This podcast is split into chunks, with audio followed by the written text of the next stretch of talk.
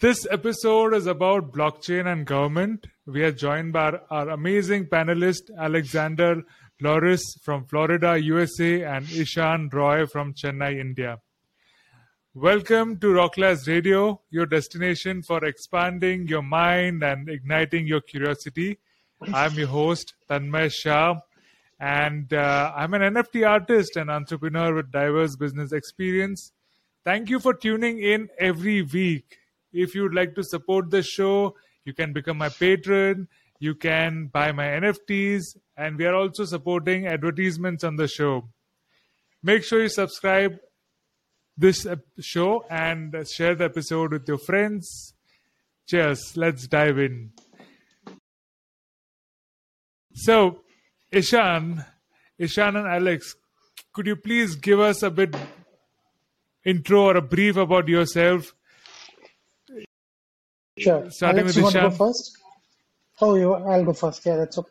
So I've been working in blockchain since 2017 uh, I started working in blockchain in the enterprise finance space. So I was working with ICICI Bank, which is India's largest private sector lender. And at that point of time, I had the opportunity to work on the first blockchain trade finance transaction. So it was ICICI Bank in India and Emirates NBD in Dubai. So since then, I've been in the space through and through, uh, both in terms of crypto and in terms of enterprise blockchain.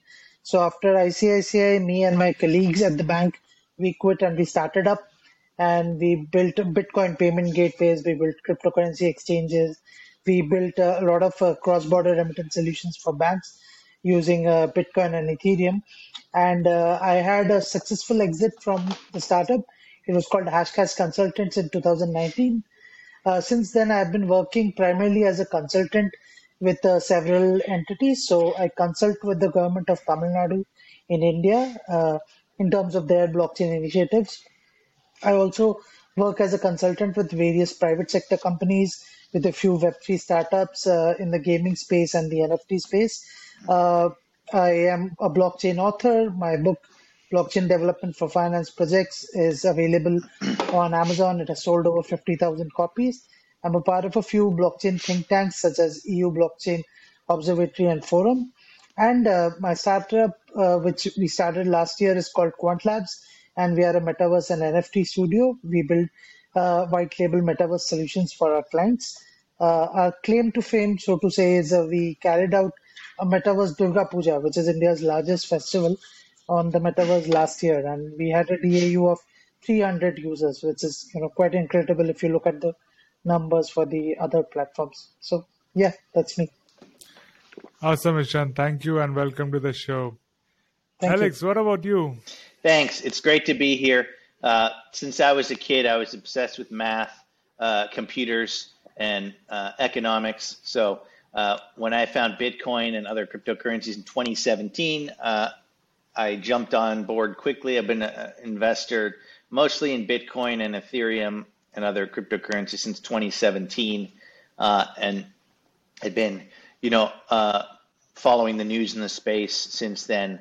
Uh, quickly figured out, you know, uh, quickly believed that I was the world's greatest trader, uh, and a few weeks later uh, figured that wasn't true in 2017, and that you know it's a lot safer to invest for the long term to keep your money than to trade in the short term and give away your money.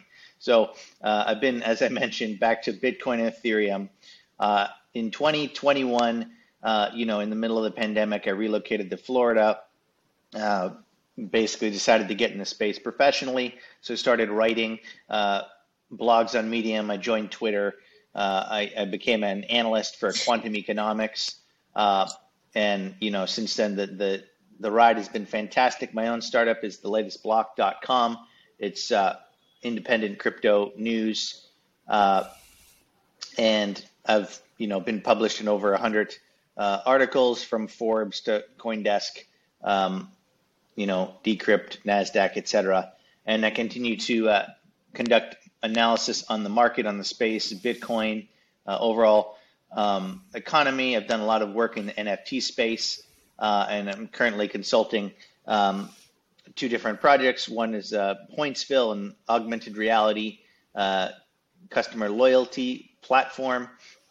and uh, Nervos, a proof of work uh, blockchain for decentralized apps that's uh, EVM compatible, you know, Ethereum compatible essentially. So, uh, yeah, I, I, work full time in the space, uh, either for myself or for others. So uh, excited to be here. You know, I came for the pro- quick profits, but I stayed for the technology as I figured out quickly in 2017. Wow. Alex, welcome to the show. Thank you. Great to be here. So, all of us are primarily connected by NFTs and then Web3 and blockchain. So, for those viewers, let's break it down. What's blockchain and how it is important for the viewers and the government? Uh, how would you say somebody who's still not introduced or still thinks blockchain is Bitcoin or still indifferent to what is blockchain? How how would you explain that to them? I can take that up. Or okay, thanks. Yeah. So I think there's two different subjects here that are important. Um, in the United States, obviously, it's it's the main economy in the world. India is one of the largest economies as well. Um, I believe our government is, you know, everybody's different. I think we have more opportunity here. Um, there's the protection of individual privacy rights and using Bitcoin or other cryptocurrencies, I think is important. And then there's the government itself implementing its own blockchain solutions. So, um, whereas uh, in my opinion, I'm from more the, um, you know, kind of uh, smaller government kind of uh, perspective. Right? Alex, yeah, sorry, go ahead. One step back. Okay. What is blockchain at a very uh, basic or some? It's a. How would you introduce blockchain to somebody who has never heard about it before? So it started out with a financial use case, it's a decentralized database, essentially a really, really sexy decentralized version of Microsoft Excel. Instead of having uh, a single attack point, single point of collapse, right? Having all your data stored in one location, uh, by putting it on a distributed ledger or a blockchain, uh, you could have dozens, hundreds, thousands, or millions of copies around the world on the internet. So if you're under attack uh, through a, cyber attack or equipment failure and so on, a single node or computer uh, can collapse. It's not going to affect the rest of the network. Your network can maintain its security. Um, yeah, so that's that's the essential purpose of that, right? In terms of a blockchain and in terms of security, of course, there are blockchains that have good security and blockchains that have bad security. Bitcoin has existed for uh, now essentially 14 years in actual operation, right? A few days ago was the the what we call the Genesis block. The first Bitcoin was mined. So Bitcoin, which had existed in the mind of uh, its creator on a white paper a little bit earlier, 14 years now. So for a computer network to operate for 14 years, um, that's a good thing. The way a blockchain works is the larger it gets, uh, the older it gets, the stronger it gets. If it's, you know, at least Bitcoin, it's structurally proven, right? So there's other new projects that maybe uh, had not sound engineering, but essentially if it's built correctly, this decentralized database gets stronger. The more users it has, the more nodes it has, the older it gets, the harder it, uh, it gets to, to uh, you know to hack or uh, for bad actors to manipulate. So it exists as essentially a truth machine um, over the long term.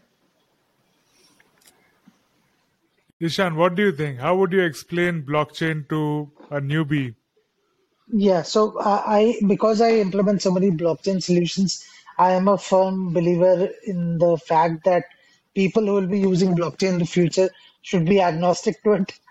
To them, it should be like any other tech which works seamlessly. But still, if you are, let's say, an authority or you are a government bureaucrat trying to understand how you can build more trusted systems or more reliable system you do need to understand how blockchain technology works. So uh, one of the interesting things that has happened with uh, businesses and civilizations uh, as it has evolved is that you have had a lot of middlemen doing a lot of works that typically intermediary will do, right? So coming back to Bitcoin or how money used to move, uh, because money used to be printed or used to be held in this private ledgers that central banks would be custodians of. If let's say I had to transfer money to you, Tanmay, I would need an intermediary between myself and the central bank who would sort of ascertain that I have, let's say, a thousand dollars in my bank account and I'm not sort of defrauding you. And then on my behalf, it would send a message to your bank who would then tell you that Tanmay, Ishan has just sent you thousand dollars, right? And uh, we can ascertain that Ishan is good for the money. He has the money in his bank account, even if it's in another bank that we do not know. So intermediaries and middlemen used to play this role until recently, I would say, and still do to a large extent, where they would form, uh, where, where they would provide this service. They would become the trusted party that everyone would rely on. And uh, without them, the entire payment ecosystem, or for that matter, any other ecosystem would not exist. However, uh, what Satoshi and a lot of uh, these uh, cryptographers were working with uh, Satoshi realizes that this is not a flawless system because if you build a system like this, then the party that you're trusting has the most power in the system, right? So if this party goes corrupt, so for example, they decide to charge you a lot, uh, you know, a good chunk of change for processing your transactions, or they tell you you can only send money on Mondays, you can't send it on Tuesdays, right? You're at their mercy. You don't have an option out of the system because you don't have anyone else to go to. you're reliant on the system. Uh, I mean, add to it the fact that when Bitcoin came out, uh, you had this big bailout of the banks that had failed in the subprime crisis, and you can clearly make out from the posts that Satoshi and his members have done around Bitcoin, where they talk about how disillusioned they were with how the global economy and with how monetary markets were working, right? So they came up with this concept that how do we build a system where we you do not need these middlemen, you do not need these intermediaries, yet it continues to be a trusted system. So I do not need a bank to ascertain that I have the money in my wallet. And when I send the money to you, you don't need to depend on a bank to ascertain that Ishan is good for the money, right? So that's how Bitcoin was born. That's how a decentralized system was born, where you could essentially carry out transactions or send messages to each other without relying on a trusted intermediary. Now, uh, why this is important is that while Satoshi and the people around him dreamt of this being used in payments or transfer of value, you had a, a, a lot of visionaries who sort of, you know, grouped around the idea and believed that uh, there were much more applications than what Satoshi and his team had envisioned. So the classic example is a gentleman called Vitalik Buterin. Uh, so him and his peers at this uh, organization called the Ethereum Foundation came together and realized that you can also uh, write code and build these applications that would work as they are supposed to, and no one could go back and tinker the code and change it so that the end customer is, uh, you know, at a loss. So the perfect example is that uh, you know we all pay our insurance premiums on time, but when it comes to get a claim for a hospital bill or a medical bill, inevitably in a lot of countries you sort of get into this argument with the insurance provider, right? In terms of what is the claim that you can uh, get how much cover will they provide you how much money can you reimburse across your hospital bills however if you write a piece of code which says that these this is the criteria and once these documents are submitted and they're verified by these these parties the money should be disbursed to let's say Ishan or Tanmay if they have gone through an accident so that code will always work like it is supposed to the insurance company cannot go back and change that and stop that code from behaving the way it does.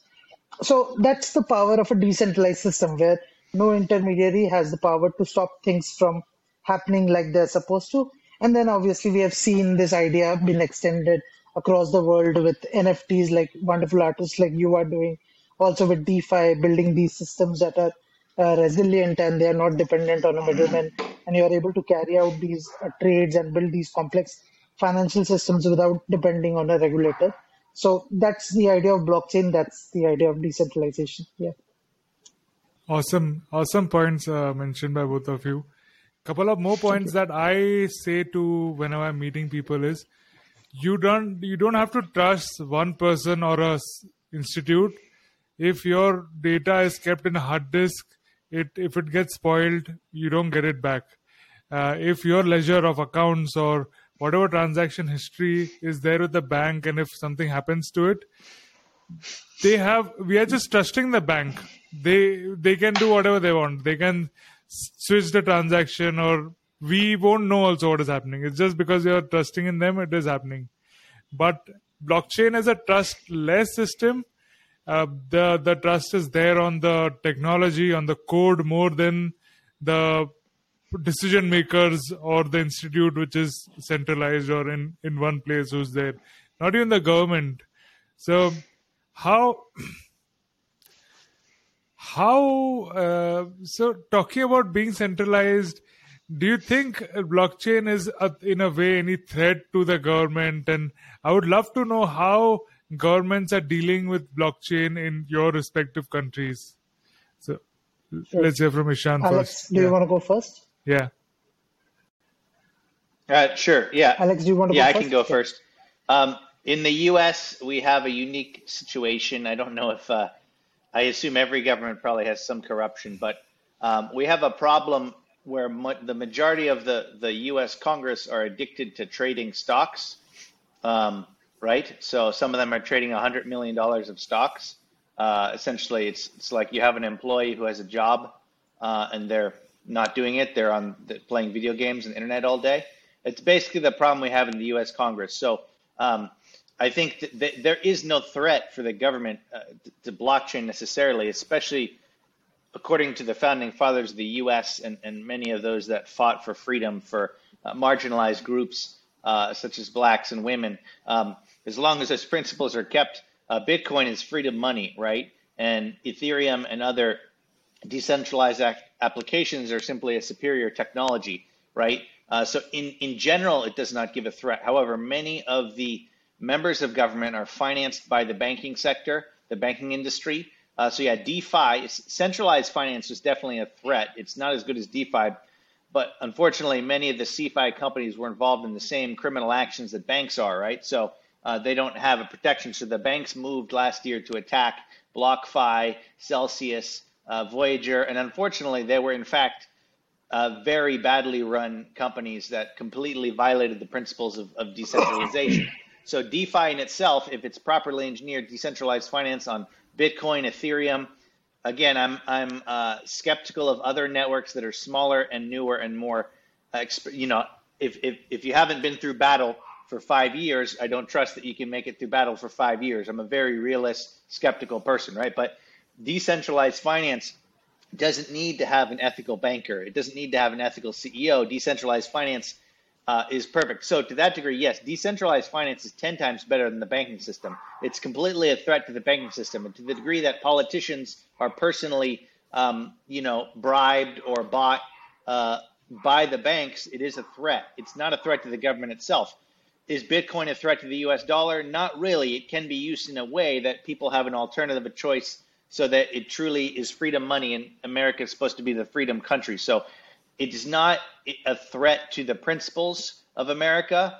It is a threat to the personal uh, corruption of some of these politicians who hold power. So if you notice in the US, it goes all the way to the top. President Biden met with Sam Bankman Fried three times discussing crypto regulation. You know, he, he had almost every politician on both sides of the political spectrum uh, bought off. So to the degree individually these politicians are corrupt, uh, yes, it, it, can be viewed as a threat, but it's not a threat. It's only going to make the system more efficient. It's only going to give people like we don't need to destroy the U.S. dollar to have Bitcoin or Ethereum as a currency. It just gives people an alternative, and it makes it actually work better. Bitcoin can actually make you know, and Ethereum can make these systems work better. They can actually help banks uh, work better. People can have a centralized option, a decentralized option. They will only make things more efficient. Uh, so yeah, so it really is a threat to centralize systems that are uh, abusing power and victimizing people, such as, for example, artists, right? Like in the United States, the music industry is very corrupt. Um, with NFTs, artists can get around that oppressive system and actually make it. You know, in the US, you have to essentially work, you know, uh, for the um, label. So sorry, I went on a, a roll there, but essentially, it's not a threat to the government. It's not a threat to any system, it actually makes it better unless it's a corrupted system because it will expose the corruption. It is transparent. Uh, people that want opaque systems that they can continue to abuse uh, will feel threatened.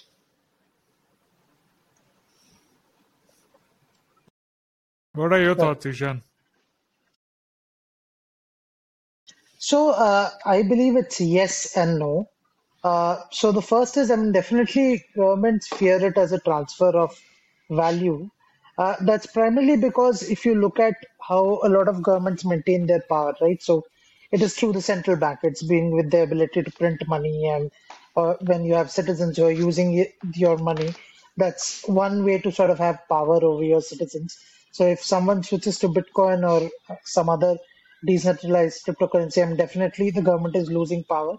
Uh, the other thing is, uh, so uh, one of the interesting things about crypto, especially in cross-border remittances, is that uh, because governments want to make sure that their currency does not crash and you know you don't have a lot of foreign exchange flowing into your economy, they have put a lot of regulations around cross-border remittances, right? Whereas if you have a crypto, I mean, you can I can send it from here to there Tanmay within a matter of seconds, right? So, or if you're sitting abroad, I can do it within a matter of seconds. So, uh, that's one of the things that uh, concerns government. So, I mean, they understand that in terms of transfer of value, the power that crypto bring, brings, but since they are also concerned about a lot of negative effects uh, that some a power like that could bring. So, um, the classic example is almost every day you hear of a government website or a government portal in India that has suffered a ransomware attack, right? And the hacker is asking bitcoins in exchange for letting go the data that he's holding hostage. And uh, then they're trying to track bitcoins and understand which address it's going to. And it involves a lot of complicated analytical tools to figure out where the hacker is, where the money is going, and if they can sort of stop the money from being uh, reaching the hacker, or they can do something constructive. So, uh, I mean, I understand the concern from that point of view. The other thing is that in terms of the tech itself, and also in terms of DeFi and a lot of other applications of blockchain and crypto, I think governments will eventually come to embrace it, but it will take a lot of time. And uh, it will end up in creating governments that are more transparent and that are more answerable to the people. Uh, and, uh, and if you look at any kind of technology, innovation that has happened in the last hundred years, right? So if you talk about color TV, if you talk about satellite television, if you talk about internet, so these were all things that sort of threatened the monopoly of governments around the world. But eventually, governments figured out a way to be more transparent and comply with the technology and understand that this would be the new status quo, right? So, with the internet uh, being accessible to everyone, governments would need to publish more of their data online and you could raise, uh, for example, in India, we have something called an RTI, right? So you can ask the government a question, you can ask data regarding it, and the government has to share the data with uh, the citizens. In US, obviously, you release a lot of uh, confidential papers, even though they are redacted on a timely basis. So I think governments will finally come around to adopting the technology, and that would result in a more transparent uh, government government systems, and it will definitely be better for the citizens. And I firmly believe that uh, DeFi would be the status quo going forward. I mean, some of the things that you can do with flash loans, etc.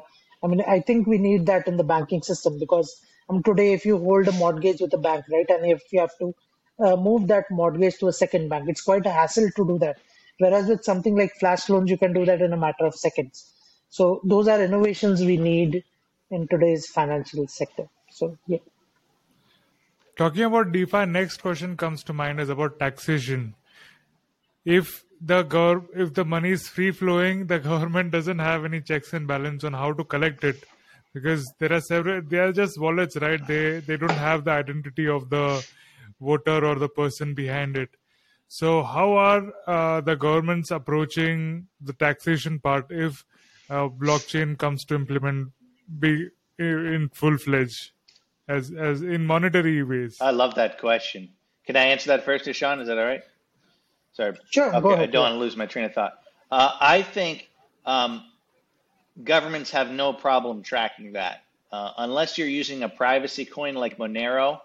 Uh, look, if we're doing $100 transactions between each other, um, the government can't, you know, it's too much work really to, to track that. But the government should not be worried about that if I am um, trying to evade taxes of like $10 million or more, there's no way I can hide that. I eventually have to move it into fiat. Uh, you know, like these hackers that stole like billions of dollars from Bitfinex in 2016, uh, they were caught trying to, you know, buy 500, you know, $200 gift cards every month, right? Like it becomes transactions would be too obvious. There's really no way to hide it. Like if you're an ethical person, you just want some privacy, and you're there's really um, the government should not be worried about you. Uh, if you're truly a money launderer, a criminal, if you're financing terrorist organization, if you're evading tens of millions of dollars of taxes, uh, blockchain's not going to help you. In fact, it's more transparent. Doing it on Bitcoin or Ethereum, uh, they could see if you're using a mixer, which in the U.S. now they pretty much banned. Uh, you can at least see you sent the money from your wallet to the mixer. Like the IRS, FBI has been studying blockchain since 2013. This isn't 2013. If this was 2013, 2014, you, yeah. you know it, Sean. At the beginning, sure, nobody understood blockchain, but yeah. now the governments understand blockchain. I assume in your government as well, but like in the U.S. at least, yeah. in Canada, they understand blockchain. They know how this works. They know how, and they've been even sanctioning wallet addresses. Like, yeah, like the, the government has no problem tracking it. It's actually more transparent. Cash is the biggest problem. Cash is what's not transparent. In the U.S. and India, most corruption most criminal activities are still done with cash, right? So uh, I guess they can target Monero or something, but aside from a few a few privacy cryptocurrencies, which are not that common, most transactions are done on Bitcoin, Ethereum, uh, you know, Binance, stable coins, right? The real blockchains with transactions of a, a certain value are so transparent, bad actors will easily be spotted uh, and it's not a concern. It's actually more transparency. So the only reason the government should be concerned if they're the ones committing the financial uh, crimes, right? Because it's very transparent.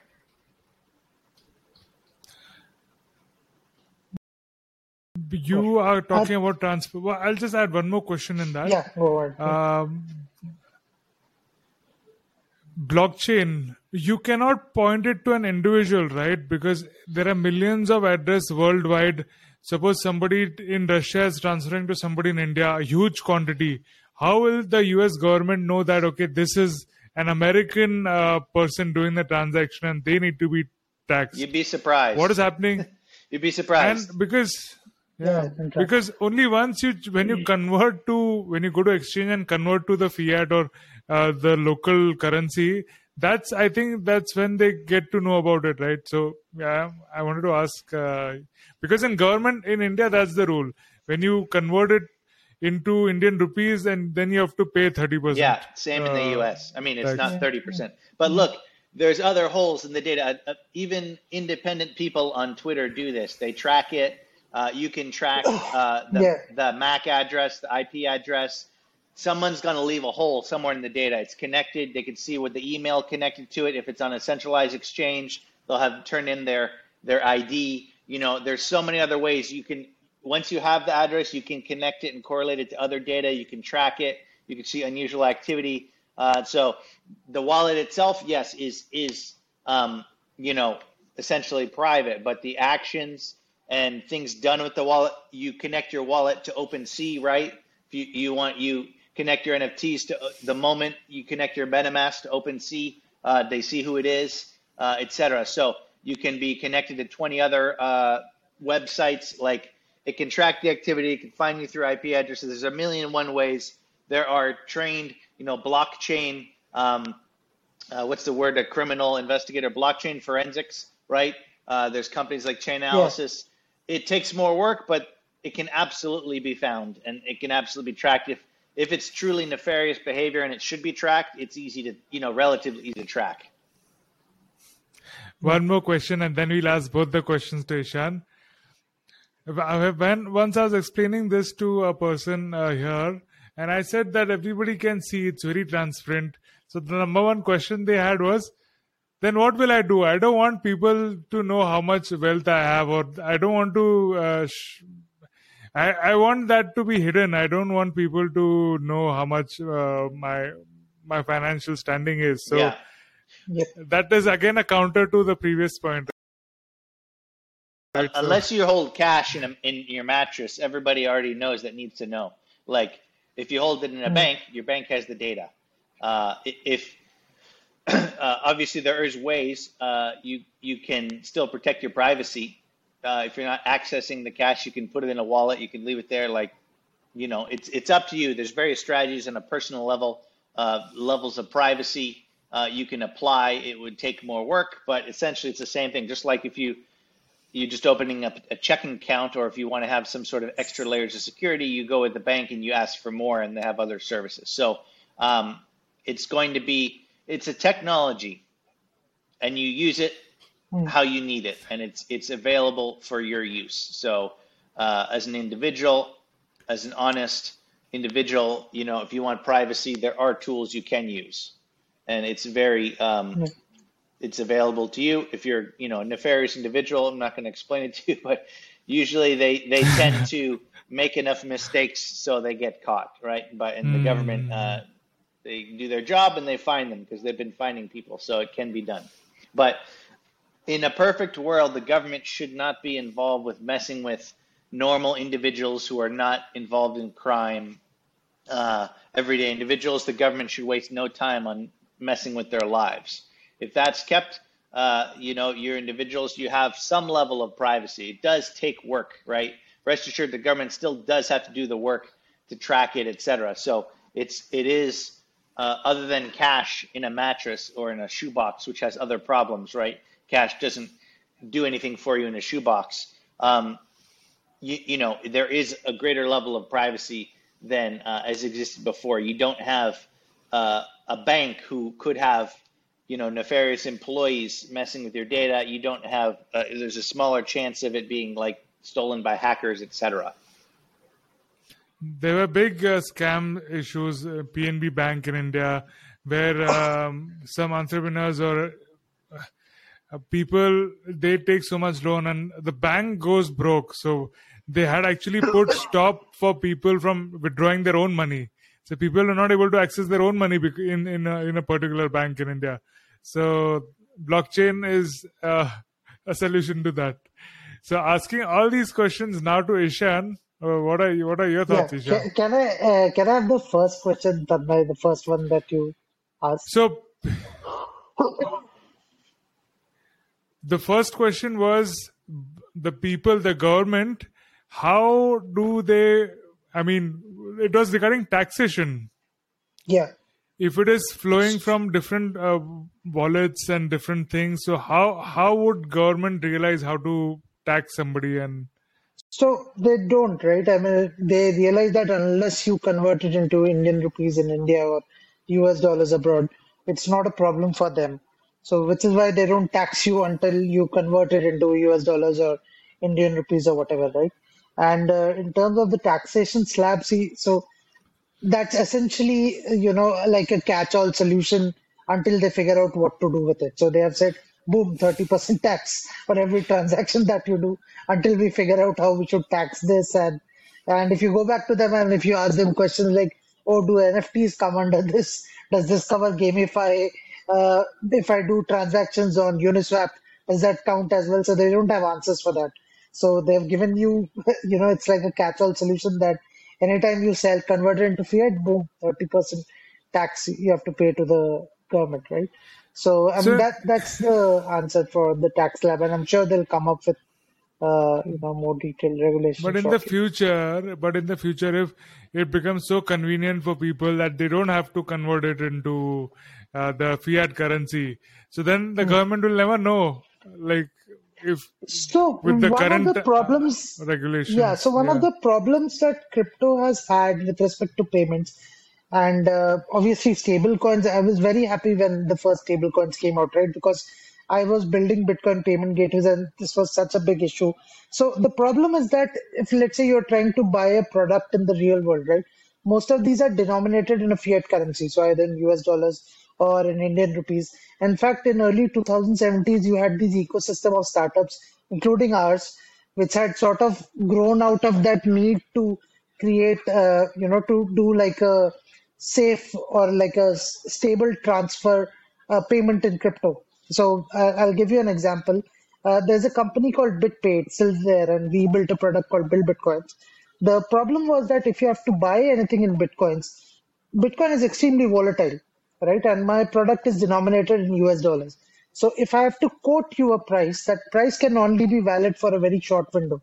So what we would do is uh, when, let's say, you went to a, a merchant who was integrated with our product and you tried to buy something in bitcoins a screen would open up similar to how you see a screen when you do a transaction with your credit card. And so basically a payment gateway screen. And there would be a 15 minute window in which you would have to pay using Bitcoins. Because after that, the quote that you saw, the price that you saw in Bitcoins would no longer be valid. It would change, right? So uh, payments is still a big problem with crypto. So I don't see that being a problem in the near future until we solve that problem. Stable coins are great to solve that. But then again, uh, I am yet to see people use stable coins extensively outside of, let's say, you know, paying uh, people across the world for consultancy assignments, maybe buying uh, a cup of coffee at a crypto convention, etc. So you haven't sin- still seen a big adoption of crypto in terms of payments. So I think we are still a little far away from that being adopted widely and government then rolling out, uh, you know, a tax slab or a regulation for something like that. Um, is there anything else you can think of which you think uh, the government is not considering right now? And again, all this is just my personal opinion. I don't speak for any government agency. I have one another question related to this sure. about um, government about starting with equal level equal level of playing field people who have got okay. into bitcoin early they have thousands and they have like basically if you search the net you'll get the figures there are very few wallets holding majority of the cryptocurrencies. So mm. if government thinks yeah. to adopt and come into this it's not a equal level level of playing field right? So how right. do, i think that's something yeah. So i think they also realize they're kind of late to the game. So which is why you probably don't see them supporting bitcoin as much right? Because they realize if they were to go out and buy bitcoin and uh, this becomes a common bridge currency as an alternative to the US dollar, uh, you know, they would have to invest a lot right now. It's impossible to get back into the game right now. And uh, obviously, if they start buying Bitcoin, the prices of Bitcoin shoot up across the world as well, right? So that's a problem as well. So I think that's one of the reasons, even though they might understand the benefits of something like Bitcoin, they're probably not supporting it because they know it's kind of late for them and which is why you see them launching all these, uh, you know, these CBDC tokens or whatever. I'd like to answer that too.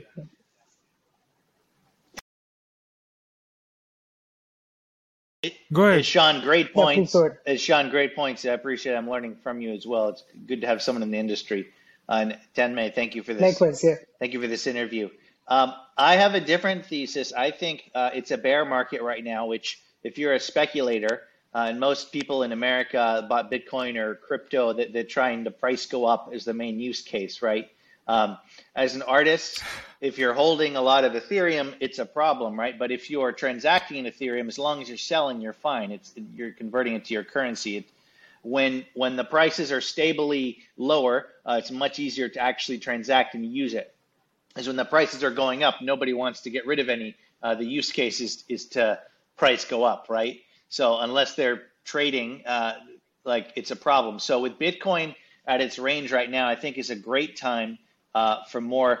Uh, in the U.S., I think we're going to see this year, next year in, in Bitcoin, as well as like I believe GameFi, uh, gaming blockchains yeah. are going to see massive uh, adoption. You saw a big announcement already with Gala Games, uh, but with the prices lower, it, it, does incentivize people that have been waiting uh, and actually doing their research. Not like some guys like, oh, I'll buy Bitcoin when it goes lower and it goes lower. They go, oh, no, no, I don't want any. It's going to die. But actual institutions, banks, uh, governments, um, I think they're absolutely watching, waiting for the price to go lower. Um, in the U.S. government's case, they don't have a problem because they uh, they can print an unlimited amount of money.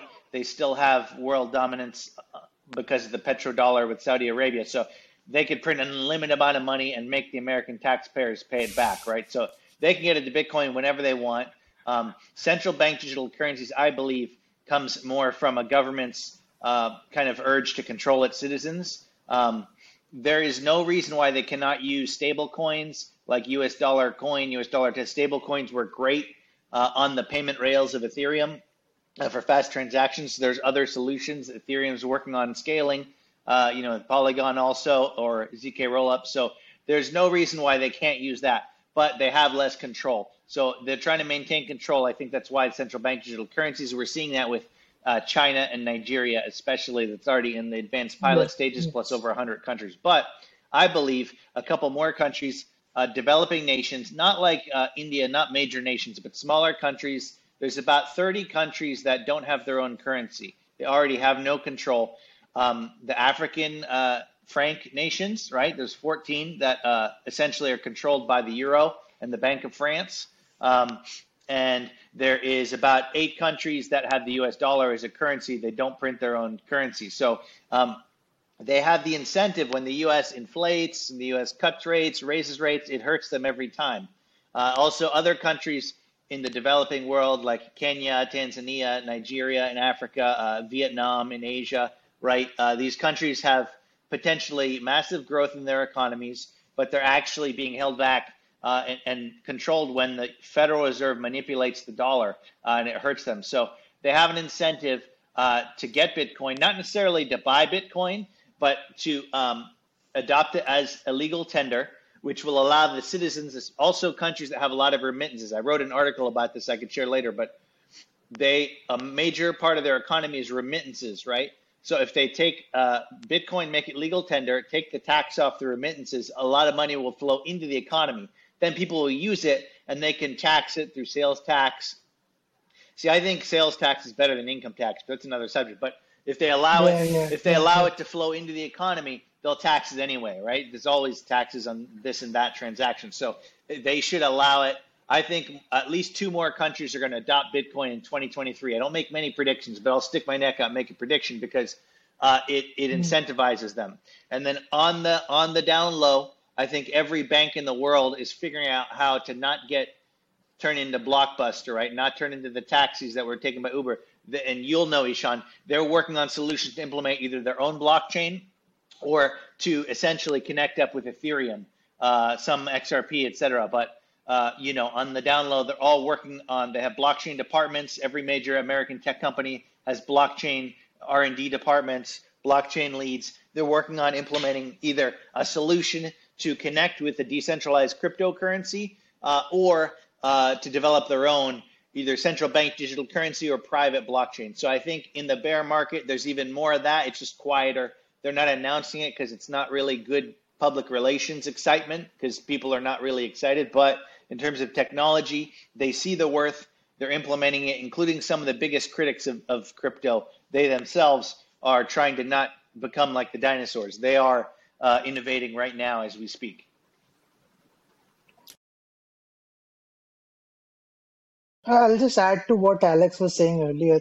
So, I mean, also uh, economies or countries where citizens don't really trust the government, right? So, for example, like Argentina and Venezuela, and they default to Bitcoin or they default to USDT.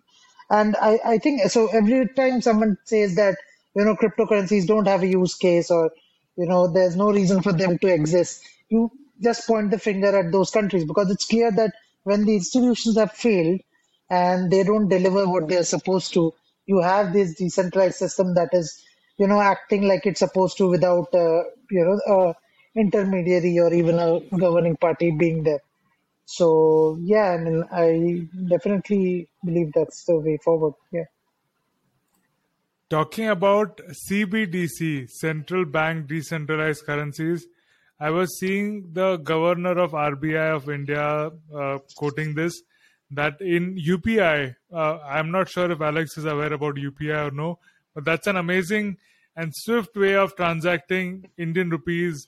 I think it's very innovative on a global scale. I don't. I would love so, to know what uh, happens. Alex, in... it's similar to ACH, except you have like email IDs and you can so think Venmo meets ACH. That's probably a good corollary. Yeah. Great. Yeah. See, I'm sure that yeah, fintech is advancing, uh, whether people yeah. want it or not. It's it's going to advance. They're going to innovate. Right, so it's right. yeah, it's yeah, exciting.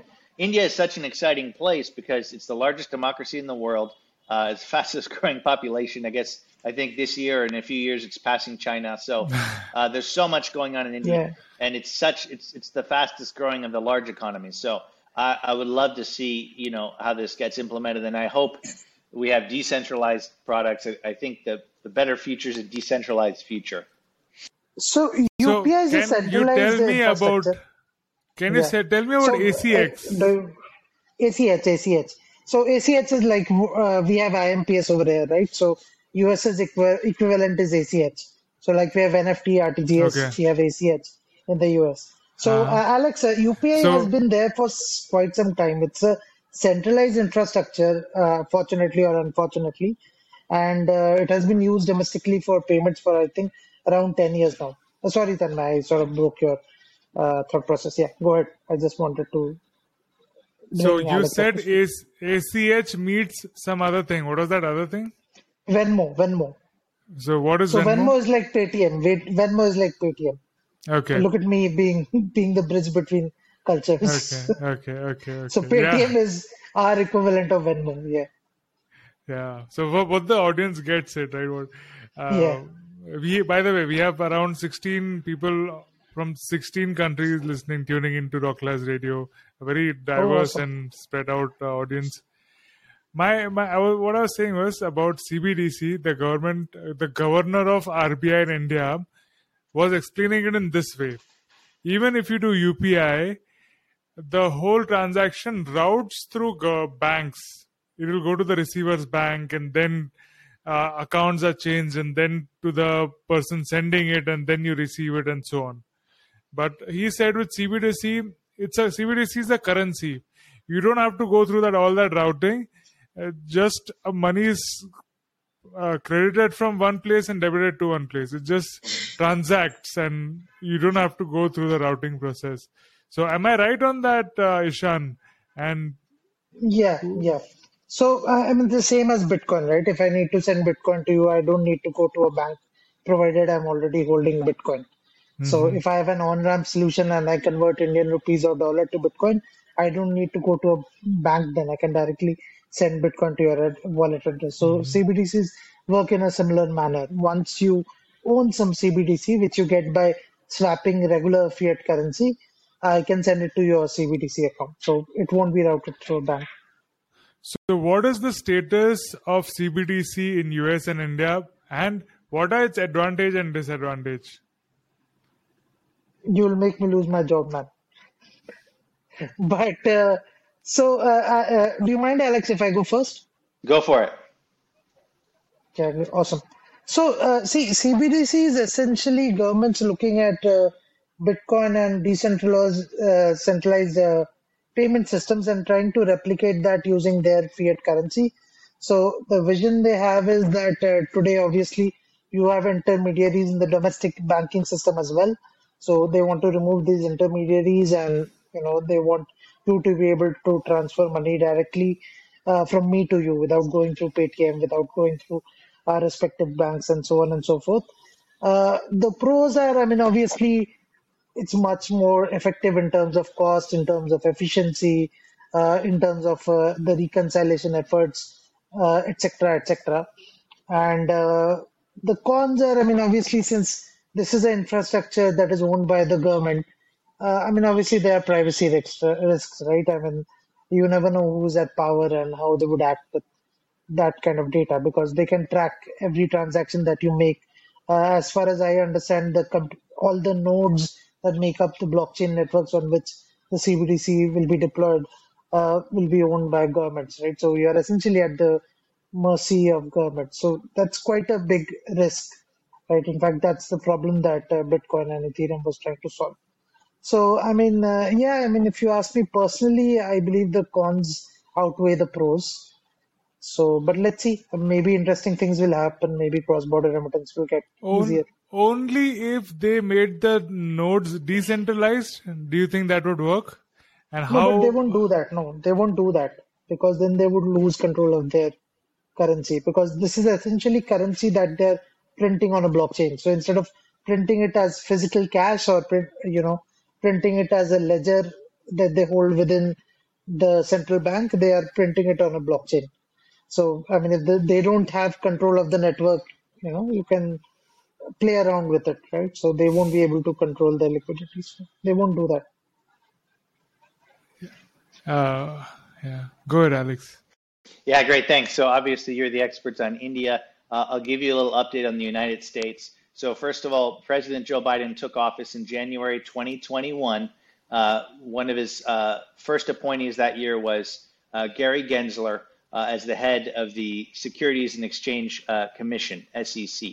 So um, you have, um, you know, while many in the crypto industry find him to be unfriendly, uh, for the first time, you have an SEC chairman that understands Bitcoin. He used to teach a blockchain course and a Bitcoin course oh. at uh, MIT, the, the prominent U.S. university, Massachusetts Institute of Technology. So he was the first government official heading that that truly understood what Bitcoin was. He's a big fan of Bitcoin, uh, not so much the other cryptocurrencies that could be in the realm of you know securities, like a lot of these ICOs. He's been pretty heavily going against it.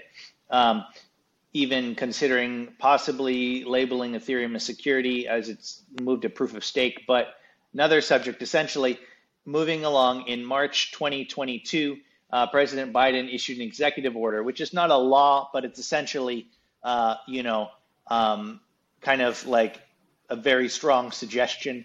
Um, in the U.S., there's three branches of government, so the president runs one of those branches. So the SEC, the IRS, FBI, uh, the Department of Treasury, Department of Justice, the president can directly issue them orders. So he basically issued the orders, covered six areas uh, for uh, responsible innovation on uh, blockchain and cryptocurrency and digital assets. He referred to as digital assets. Consumer, the first is consumer and investor protection. The second is financial stability. The third is illegal activity. The fourth is U.S. competitiveness on the global stage. Fifth is financial inclusion. Six is responsible innovation. So all of that generally um, pretty vanilla, you know, kind of general it wasn't really a surprise. The government, various officials and various departments were kind of talking that language, but it provided kind of a direction for the executive branch. Uh, so now here's where there's a little bit of pushback. I'll tell you that's the general. The two things I don't uh, that I'm personally negative on in that executive order, and uh, there's certain factions in the government obviously Joe Biden is, is a Democrat, which is more representing the left, and there's the opponents on the right, the Republicans, and then there's other factions within those groups. But um, so there was a, a, heavy implement kind of suggestion on the the kind of common attack that crypto is bad for the environment, and specifically uh, to investigate proof of work mining, which I'm more of the philosophy of you know, energy use is justified if it is beneficial, right? And energy use that's not beneficial, yes, is waste, but energy use is not in itself evil. So many on Joe Biden's side of politics believe that energy use is itself kind of negative. The human beings are, you know, kind of doing bad things to the planet, and so as a generality, they should be stopped. Somewhere in the middle, there's some responsible, uh, you know, uh, organization. So there's been a lot of investigation into mining of Bitcoin and I believe um, that that is unjustified because I believe most of the Bitcoin miners that are heavily in the United States do believe in sustainable energy and are pushing for just just the supply and demand of the energy markets makes it so that Bitcoin miners uh, are naturally, you know, by their own greed, are given incentives to mine uh, with sustainable energy, just for pure profit because of how the U.S. energy markets. You basically get charged more for um, you know the worse your your less efficient energy use. So just the profits of the business world, uh, I think fixes that. So I don't think that's necessary. They also said we want to explore a central bank digital currency. Now, the Fed chairman, who's not under the president but is essentially coordinated, said we're not going to ban Bitcoin, we're not going to ban crypto. Uh, so I appreciated that. So that was good. Um, so the concerns are they're moving forward with the central bank digital currency. How much, you know, you have to have the balance of like total total privacy and, and total uh, government overreach, and somewhere in the middle is right. So those are my concerns that they're moving forward. And the FTX collapse kind of awoken a very anti-crypto sector in the government. Certain people in Congress that feel all crypto is bad, all Bitcoin is evil, all crypto is a scam, and it should be wiped out completely. So you have Senator Elizabeth Warren and people like that that are just completely anti crypto. Uh, and a lot of those folks are in their 70s and 80s, honestly. Um, another branch of the government I mentioned is the Congress, right? It's not under the president, it's a separate branch. In the Congress, there is a blockchain caucus. It was founded in 2016 with one Democrat, one Republican. It's now uh, 28 members as of 2020. Uh, so that is bipartisan, meaning uh, there's an equal representation on both sides, and both sides have an incentive and a desire to create regulations which do not crush innovation. My biggest concern is these regulations, you, we will wipe out the good projects while, while punishing the bad. Uh, so hopefully, uh, when everything mixes out, the evil, you know, the evil guys get get go to jail, and the good guys are allowed to innovate, right? So it's kind of a balancing act. But I think overall, the Congress uh, has been positive in trying to create innovation that's uh, sorry, um, regulation that's more of guidelines, so the innovators can know what they can and can't do and, and can build.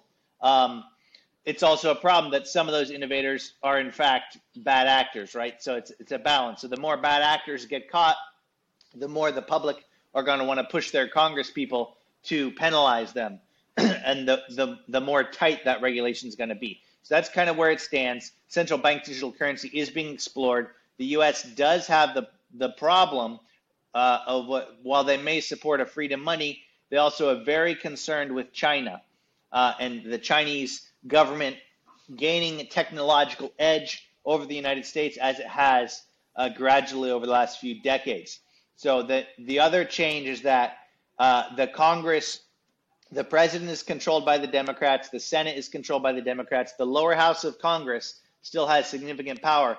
It was the Democrats, now it's switched over to a small lead for the Republicans. So the Republicans took over, and the first thing they did is they created a committee uh, to investigate the technological you know, essentially competition between China and the United States.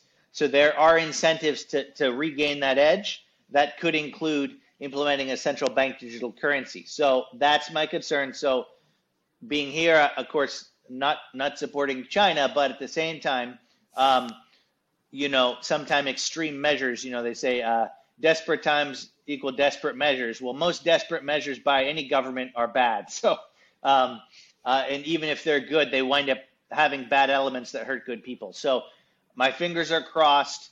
Uh, I am watching it closely. Um, I do think that the U.S. is a little bit more free in terms of like, like Europe tried to ban proof of mining, proof of work mining. They tried to ban private wallets. Uh, that didn't happen, but they did set laws to closely inspect proof of work mining.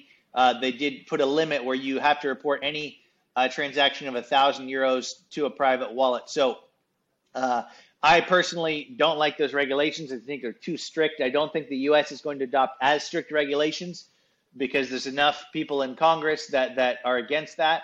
But I am concerned that um, you know I'm going to be watching that because those things I think are very important. I don't think the government should should ban uh, effective proof of work mining.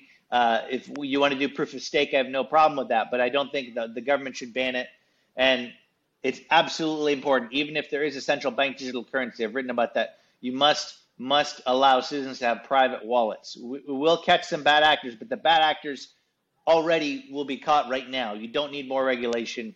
Uh, you you don't need that. Uh, too many innocent people will be hurt, and it will give the government too much power.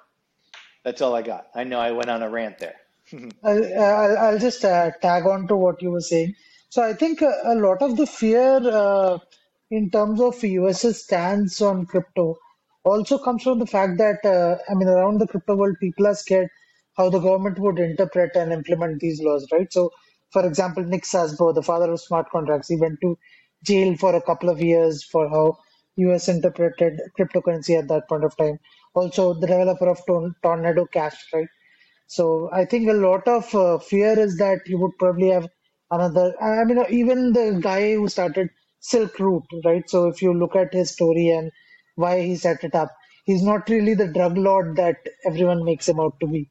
So i think uh, a lot of fear is around how it gets interpreted and implemented and uh, you know what would be the fallout for something like it yeah you're so right and i'm watching. Yeah. And uh, no one does it better than the us when it comes to such actions, if I may say so. Yeah. Talking about CBDCs again, uh, do you think they will be implemented on a proof of work or proof of stake in your respective governments? Proof of stake, no question about it. It's so much easier to, but it'll be a private blockchain. It'll be their own, unless it's not really going Yeah. to be CBDC. If it's a stable coin, it can just go on Ethereum on proof of stake. It's not going to be on proof of work. Guaranteed, no government is going to do that. So they're not very keen So, on I creating mean- their own chain. They just if there's a stable US dollar uh, thing, then they won't create their own CBDC. Is that what you're saying, eh, Alex? I'm saying no. It's going to be on proof of stake, if they, No, no, no. or it's going to be their own. The governments have too much pressure, too much campaign against use of energy. None of them are going to implement proof of work unless it's some super. I know. I'm I'm Oh. asking if there is a proof of stake. Uh, I don't know which ones are right now, USDT or D- USDC. If So these Ethereum are these is proof of stake sufficient, are these sufficient uh, or alternative to CBDC in US, or they are they still planning to go ahead and do their own CBDC because China and Yeah. other world is doing? I think they're going to do it. It's inevitable. In my personal opinion, what we have is sufficient, but I don't think that's the opinion of, of the people in the government and the Federal Reserve. I think it's inevitable they Yeah. will implement some form of it. I hope it's going to be like a USDC instead, but I'm I'm not positive. I think it Yeah. will be a CBDC. What do you think, Ishan? You're saying something. Yeah, so uh, in terms of what consensus mechanism they use, so I think it's irrelevant if you own all the nodes, right? I mean, it doesn't matter if you use proof of work, proof of stake, proof of authority, whatever. Because I mean, you know, own all the nodes. Why do you even need to run a consensus mechanism? Obviously, you are in agreement with yourself. Uh, but uh, I, I don't think the environment concern would come up much in CBDC because, like Alex said, that definitely no one is going for proof of work. So that's not something that would come up as a concern when people are implementing CBDCs. Uh, I mean, definitely not from someone who understands how blockchain works. Uh, and uh, wha- what was the other question? I think there was something else you were asking, right? Uh, in terms of whether USDC or USDT would be adopted instead of a CBDC, right? So yeah, in I India the we don't best have a in India we don't have a rupee or something like that. Stable rupee. We No, we do. Some people have tried, but mostly there were scams. A couple of people have tried. You had like Lakshmi coin, but there were scams. But USDC is the perfect example, right? So if you know the history of Circle and how USDC was formed, it was created with a lot of consultation with regulators, where they would go back to the regulator after every few days and ask, "Oh, are you okay with this? Can we go ahead and do this? This is how we are thinking of issuing it, etc." And still, USDC sort of. In fact, that's one of the reasons uh, Tornado Cash got shut down because uh, uh, I mean USDC was obviously being routed through Tornado Cash, and they wanted to crack down on it, and the net the protocol sort of complied with the regulator because they've always wanted to make the regulator happy. So, uh, I mean, obviously, maybe the US would adopt the USDC, but I think they'd be more comfortable issuing their own CBDC. Uh, in India, I mean, definitely, if you have a USDC or a euro, you would definitely see a euro or uh, uh, US dollar denominated Indian rupee stablecoin coming out. Uh, I think the reason you have a US dollar stablecoin and quite a few of them is because, I mean, the dollar is still the bridge currency around the world, right? So it makes sense for you to go to any exchange around the world and buy crypto using a USD equivalent, right? So I can't wire you USD, so I will use a USDT or a USDC stablecoin to buy crypto at an exchange in Russia or an exchange in uh, Ukraine or Mal, uh, you know, Malta or what have you. So I think that's why USDC is popular, but definitely we'll see governments uh, launching their own CBDCs, irrespective of whether a stablecoin exists or not. Uh, talking about the US supremacy of USDC and being the bridge currency all over the world, um, I was reading and getting to know about these things that with uh, Russia coming in uh, with, with the war and things going on, and with the petrol rates and hikes, uh, Putin suggested that there, there we should create a BRICS coin with uh, Brazil, India, China, South Africa.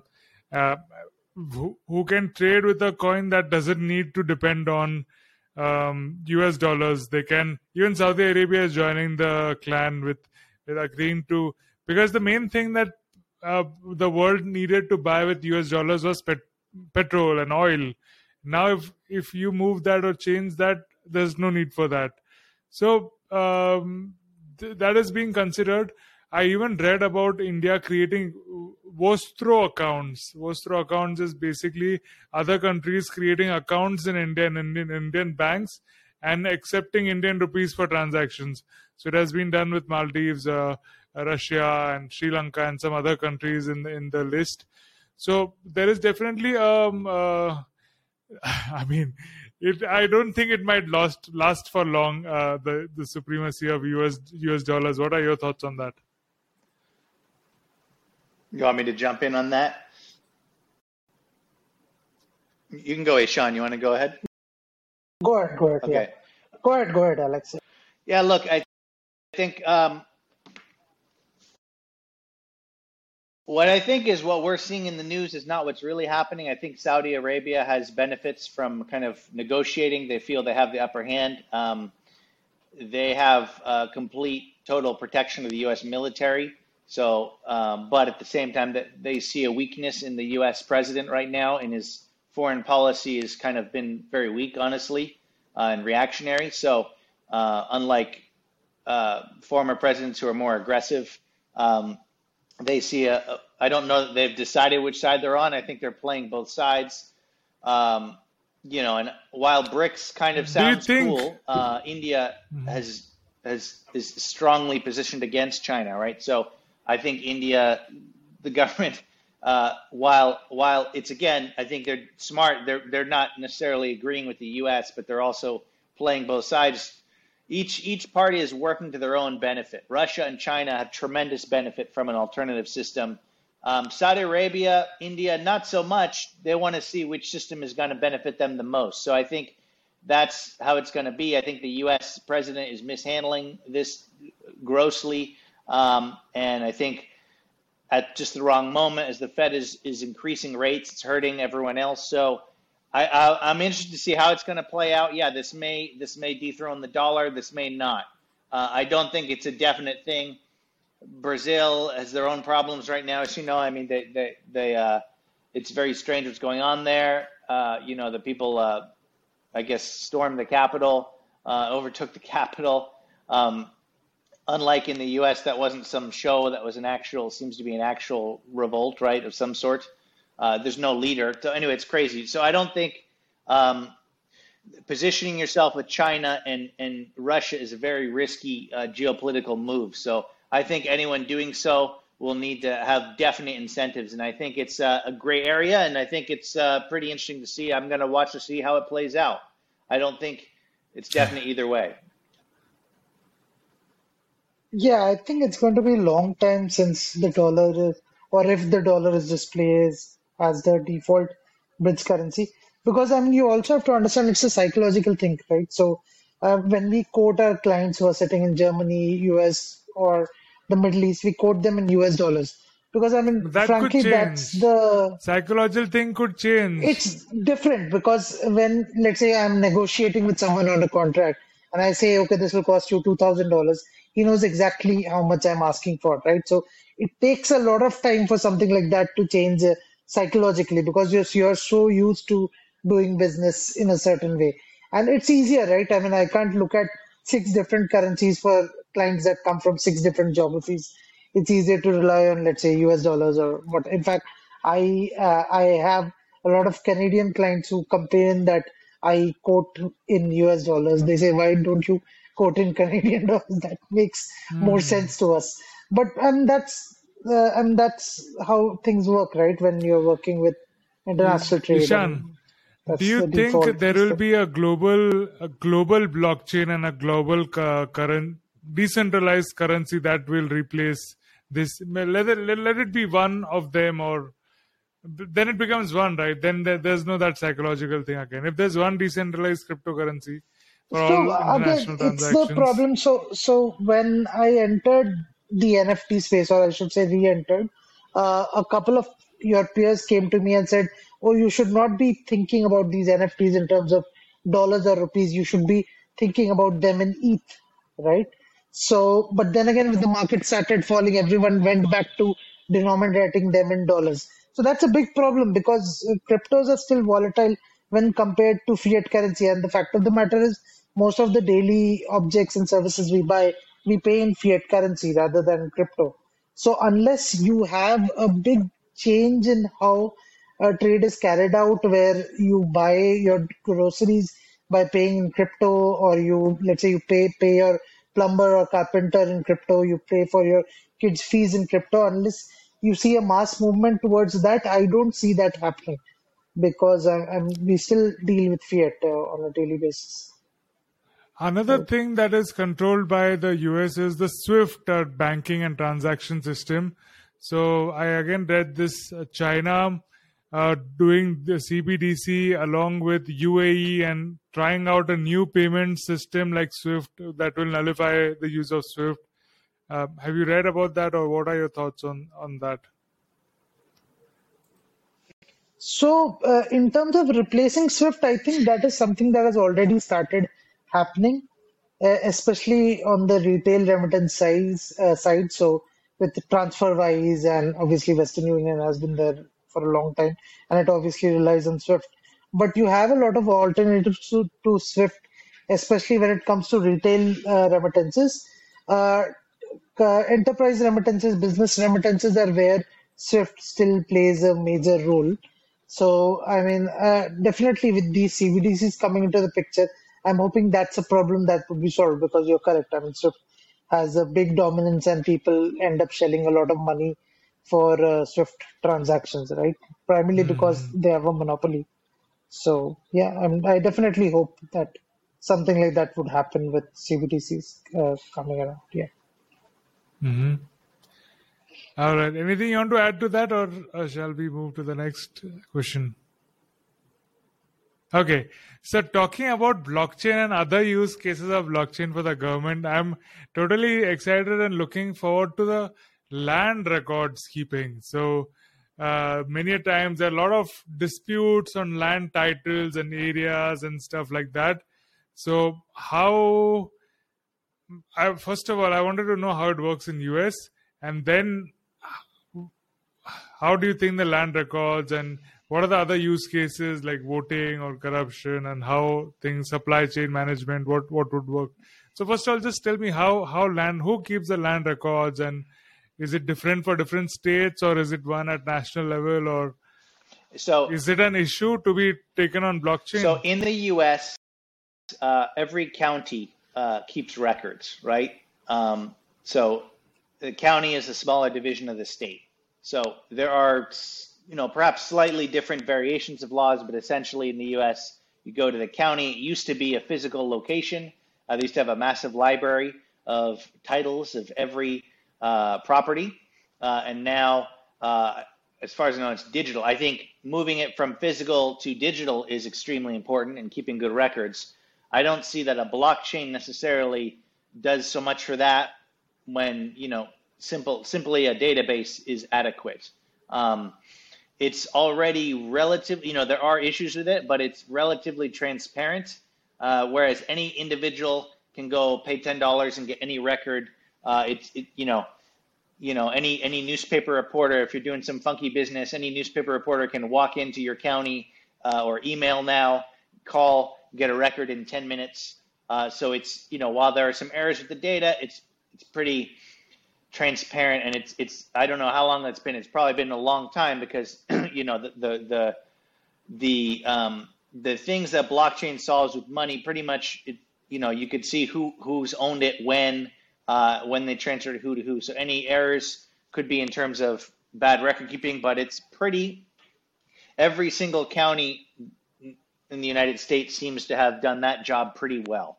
So I don't see that it's necessarily issue with um, that a blockchain necessarily is going to fix it. Just a general upgrade to the database is fine because again, it is a government record, so it's it is mm. centralized, um, and unlike money, uh, it doesn't really incentivize a hacker financially to go and just destroy the records, right, of a county's, you know, ownership deeds. What about?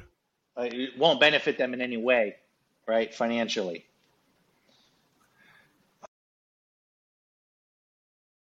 Unlike a you know a, unless yeah. yeah. unless the hacker has um, land over there or some interest? Not really. in owning- Not really, because you you would just have unclear records. The hacker would still need to go to court. They would need to go uh, pay appraisers. They would need to go pay contracts with banks. Uh, there's no like I understand it. Maybe in India there, there's certain you know crime lords that have vast controls over certain areas. In, in the U.S., it's a lot more. It's a lot more spread out, uh, and everyone still has to follow the same rules. Uh, like as a, I'm actually a mortgage broker. Uh, I need one more thing on my Oh. license. Like you, no matter who you are, are, you still need to get check off from a mortgage broker. You still need to get check off from an insurance company. Like there's so many checks and balances. The rules are actually a bit overburdensome. Um, I don't see a need how blockchain is going to particularly change that in any big way, other than just simply as needed, more efficient record keeping. But that can be accomplished with a centralized database. I personally, the one thing I will say, one thing I think supply chain logistics uh, is an important thing. There could be a national kind of blockchain where companies could cooperate. Let's say there's 20 different companies that are working on the same supply chain. It would benefit uh, them to have some sort of public record, uh, but at the same time, it would need to be kept private so you don't have Russian hackers or, or Chinese hackers going in and, and finding out where the key supply points are and figuring out which factory to, to hit with a DDoS attack. So it would need to somehow be private, public.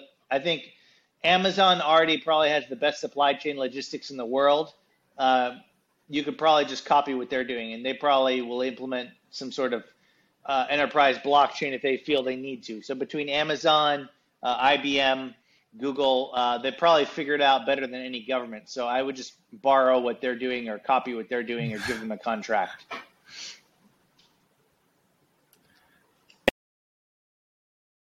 I I don't So know their internal workings. They uh, may or may not already have a blockchain set up. Yeah, Ishan. Yeah. Sure. Yeah, so uh, land records is something we are implementing in Tamil Nadu, and uh, obviously, I have a slightly different view from Alex on this. So, in India, there are uh, three major problems that uh, blockchain solve with respect to land records. So, the first is, uh, I mean, at the end of the day, it's a centralized database that the state is controlling, right? But then again, you also have other people accessing that database. So, I mean, you have vendors, you have other kind of parties interacting with that database. So, you would want a secure ledger to make sure there's a provenance of all uh, land transactions that have been carried out. That's the first part of it. Uh, I mean, obviously, you can get 90% of the way with the centralized ledger, like Alex rightly said, but then it doesn't hurt to get the other 10% as well, right? When you're, especially, so if you look at Tamil Nadu, right? So some of the land records we have date back to 500 years. So they were written on leaves. So it's basically some king giving land away to a temple and uh, the priest basically getting alloc- allocated some land and then building a temple on top of it. And all these records are now being digitized and then they are being moved to a blockchain ledger. Uh, so that's the first aspect, uh, the security aspect. The second is that, uh, I mean, it's still quite cumbersome to buy and sell land, right? So, like Alex mentioned, you have to go to a court, you have to go to a notary, you have to be physically present to buy and sell land or to lease land or to carry out any other activity. And obviously, there's a reason the process exists. But uh, I mean, in India, since we are so crazy about technology, we definitely try to use tech to improve governance. So, uh, if you are able to ensure and build a secure way in which people could sit at their home and buy and sell probably small pieces of land with their phone, nothing like it, right? They don't have to step into a government office, which means they don't have to deal with touts and middlemen who would charge them a lot of money for getting their work done. And They not don't to have cut to you off, with corrupt officials. Sorry, but just to clarify, most of it can be done digitally now too. Like you can go to their website, you can call Right. them on the phone. It doesn't have to be in person. But anyway, sorry, go on. Right, right, right, right. But then again, also with respect to identity verification, etc., right? So there it helps to have like a self-sovereign or a decentralized identity and uh, capture the transaction on a decentralized ledger. Because if it's on a centralized ledger, you again run the risk of someone sort of manipulating the transactions before it reaches the ledger. Uh, so that's the second thing where it plays an important role. Uh, the One third one more addition and to that. Uh, about Yeah, buying just. and If, do you mind if I close? If I cl- do you mind if I? I'll just uh, uh, put Yeah. the third point and I'll just go back to you. So the third point is that uh, land as an asset also plays an important role when you are trying to, uh, let's say, like uh, Alex mentioned, when you're trying to use it as a, you know, as an asset for going abroad or for taking a loan from the bank, right? So uh, generally, the way the process happens in India right now is, I mean, you go, you give X amount of money, and you get a physical copy of your land record, which you go and submit to the bank, and then the process happens. Uh, sure, you could do it digitally as well, where you can do it through legacy Web2 infrastructure.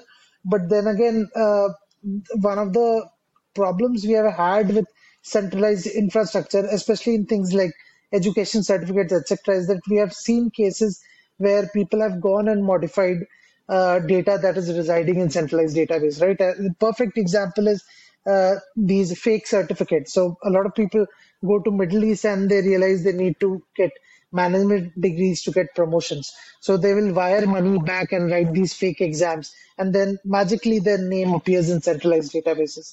So you know, one day you're not an MBA, and the other day you get an MBA from a very prominent college in India because someone can go back and modify the centralized database. So cases like these still happen, and especially when you're using land as an asset across uh, uh, international boundaries, so a blockchain becomes important. So those are the three uh, benefits that I see for implementing land records on blockchain. Yeah, over Yeah, to you, Tanmay. I was saying, th- I was saying about that point about uh, purchasing and selling. You still have to go to the registrar, right, to register and give your fingerprints, and you need to go to a government office to register the transaction. Isn't You it need that to do way that in now. US? You need to do that now. Yeah, yeah. I mean, I I don't remember having to do my fingerprints, uh, but I had to show my ID, which has a fingerprint on it. Uh, you know, a lot of it was done through again middlemen. In this case, the middlemen are pretty solidly established by law, and they're not just useless. Um, the regulations in the U.S. Uh, you know, a lot of them are based off of what happened in 2008 with the real estate crash. So a lot of middlemen were effing around, and a lot of those things are illegal now. So if there are laws, if if you're being charged a fee for a service that's unnecessary, um, the people doing it can actually uh, go to jail and lose their license. So it's it's pretty harshly. Do you still have to? Do you still have to go to a government uh, organization to physically to register or something, or sign No, or do something? somebody else. Or can you do the? Somebody else has to do it for you online. So there is some connection, Okay, but you don't have to go. You don't have to show up physically. You just deal with your mortgage Okay. broker, and they do all that for you. It's mostly done Mhm. online, um, and and via you know kind of uh, phone with a bank and so on. That's very interesting. That that's more easier. What do you think about that, Ishan? Yeah, Compared no, to definitely makes sense. Yeah, yeah. I mean, here, I mean, you know how land transactions are done and how things work, so it makes perfect sense to, for people to be physically present, I I mean, suppose. Yeah. in the our government is so massive, right? The U.S. government is, I think, over three and a half million employees or something like that. Almost all of business. I mean, everybody is digital right now, right? Apple, Microsoft. I mean, the government was the last people using the BlackBerry, uh, right? Uh, Obama, President Obama, and his staff were the last big users of the BlackBerry. Like, um, the IRS is huge, right? They're still they're not even up to Web one. They're still 20 years back. They still haven't digitized much of their records. So Yeah. a lot of money they're asking Yeah. for is to, to upgrade their massive databases, which is Yeah. paper, right? Outside of the federal government, almost everybody else is already in some form of digital advanced technology, right? So, uh, except ironically, the federal government, because it's so huge. Mm. Everybody else, most local governments, Right. almost everything is, is digital now it's interesting to, to comment. They're stuck in the mid night, you know, still trying to upgrade from the year 2000, right, into Web one, uh, Web two type Yeah. area. Yeah, yeah. I mean, Ob- Obamacare and the implementation of Obamacare is still taught as a case study in many engineering colleges here. So Yeah, how they it's it's a lot of confusing. Uh, yeah, yeah, yeah, I mean, honestly, it, it's kind of strange, right? Because it's a mix between it's another subject, but in the U.S. you have, you, you know, the countries that have implemented it well is like Australia. You have a nationalized health care. I'm not a fan of socialism, except I think in, in healthcare it could work. Um, but Australia has 20 million people, right? Uh, Florida itself has more than 20 million people, right? And, and Florida actually is one of the better healthcare. Uh, the bigger states usually, even even the right and the left, you know, Florida, New York, California have some of the better healthcare because they have a lot of money. Um, it's a challenge. America's 350 million people. I mean, India is even bigger challenge. So a lot of if you're very poor, uh, if you unemployed, uh, it works for you, right? But it's kind of like yeah. taking taking the bus instead of taking the airplane. So most people that have money, um, the the kind of healthcare is very uh, not very good. If you have some money, if you have tons of money, you don't care. If you have middle class, it's it's kind of a hassle uh, for your whole life, right? right? You don't. But I was talking more about the technical implementation of the yeah. platform. So I remember the website. Obviously, crashed. you would know this when yeah. they're. Yeah, when yeah, you first yeah, implemented the website crashed. So how they solved Every year it's the same thing. We had the same healthcare, but it's still Obamacare.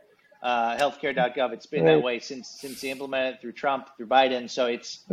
Uh, I, I'm sure they they moved their servers, right? It's not crashing anymore, but it's still uh, it's still interesting, right? And you right. can only register at one time of the year, and you have a few weeks, and it's it's still um, it's a mess. Canada's a mess. Don't let people tell you otherwise. They say they have great health care. It's a mess. It's a lie.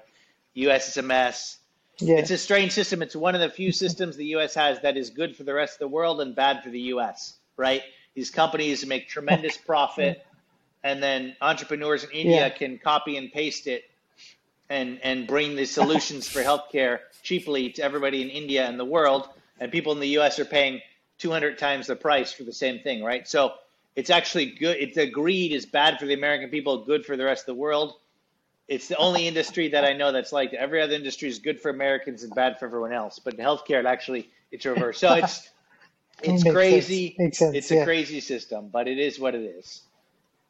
How would blockchain help uh, in the healthcare and uh, these? Well, the problem is it's so beneficial to the existing power players in healthcare that make so much money, they don't want to change anything. They're they're the kings of the world. Yeah. They have more power than any national leader. The president. No, but in case, yeah. in case the listeners uh, become advised about the situation and then they go after the senators and try to implement, it's not going to happen. Is it a viable solution? No, no. There's no not way. about happen or not happen. Uh, I, but will it be a better alternative? That's it's so hard to if tell. or not is another question. We're so early. I'll shut up and let Ishan talk. But we're so early. We just have Bitcoin. We just have Ethereum finally building decentralized apps.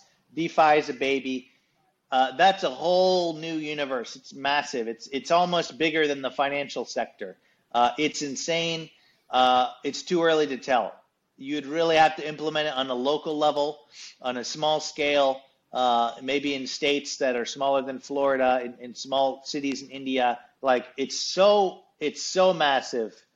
It's such a problem. Obviously, you would need to have a blockchain that's secure and private, mm. but also strong. Which the more decentralized it is, the stronger it is. So it's a kind of that trilemma would need to be fully solved, and we're not there yet, even in the state of money. So I think yeah. Bitcoin and Ethereum are the closest. Uh, ask me in five, ten years. I don't think that's going anywhere for another ten years.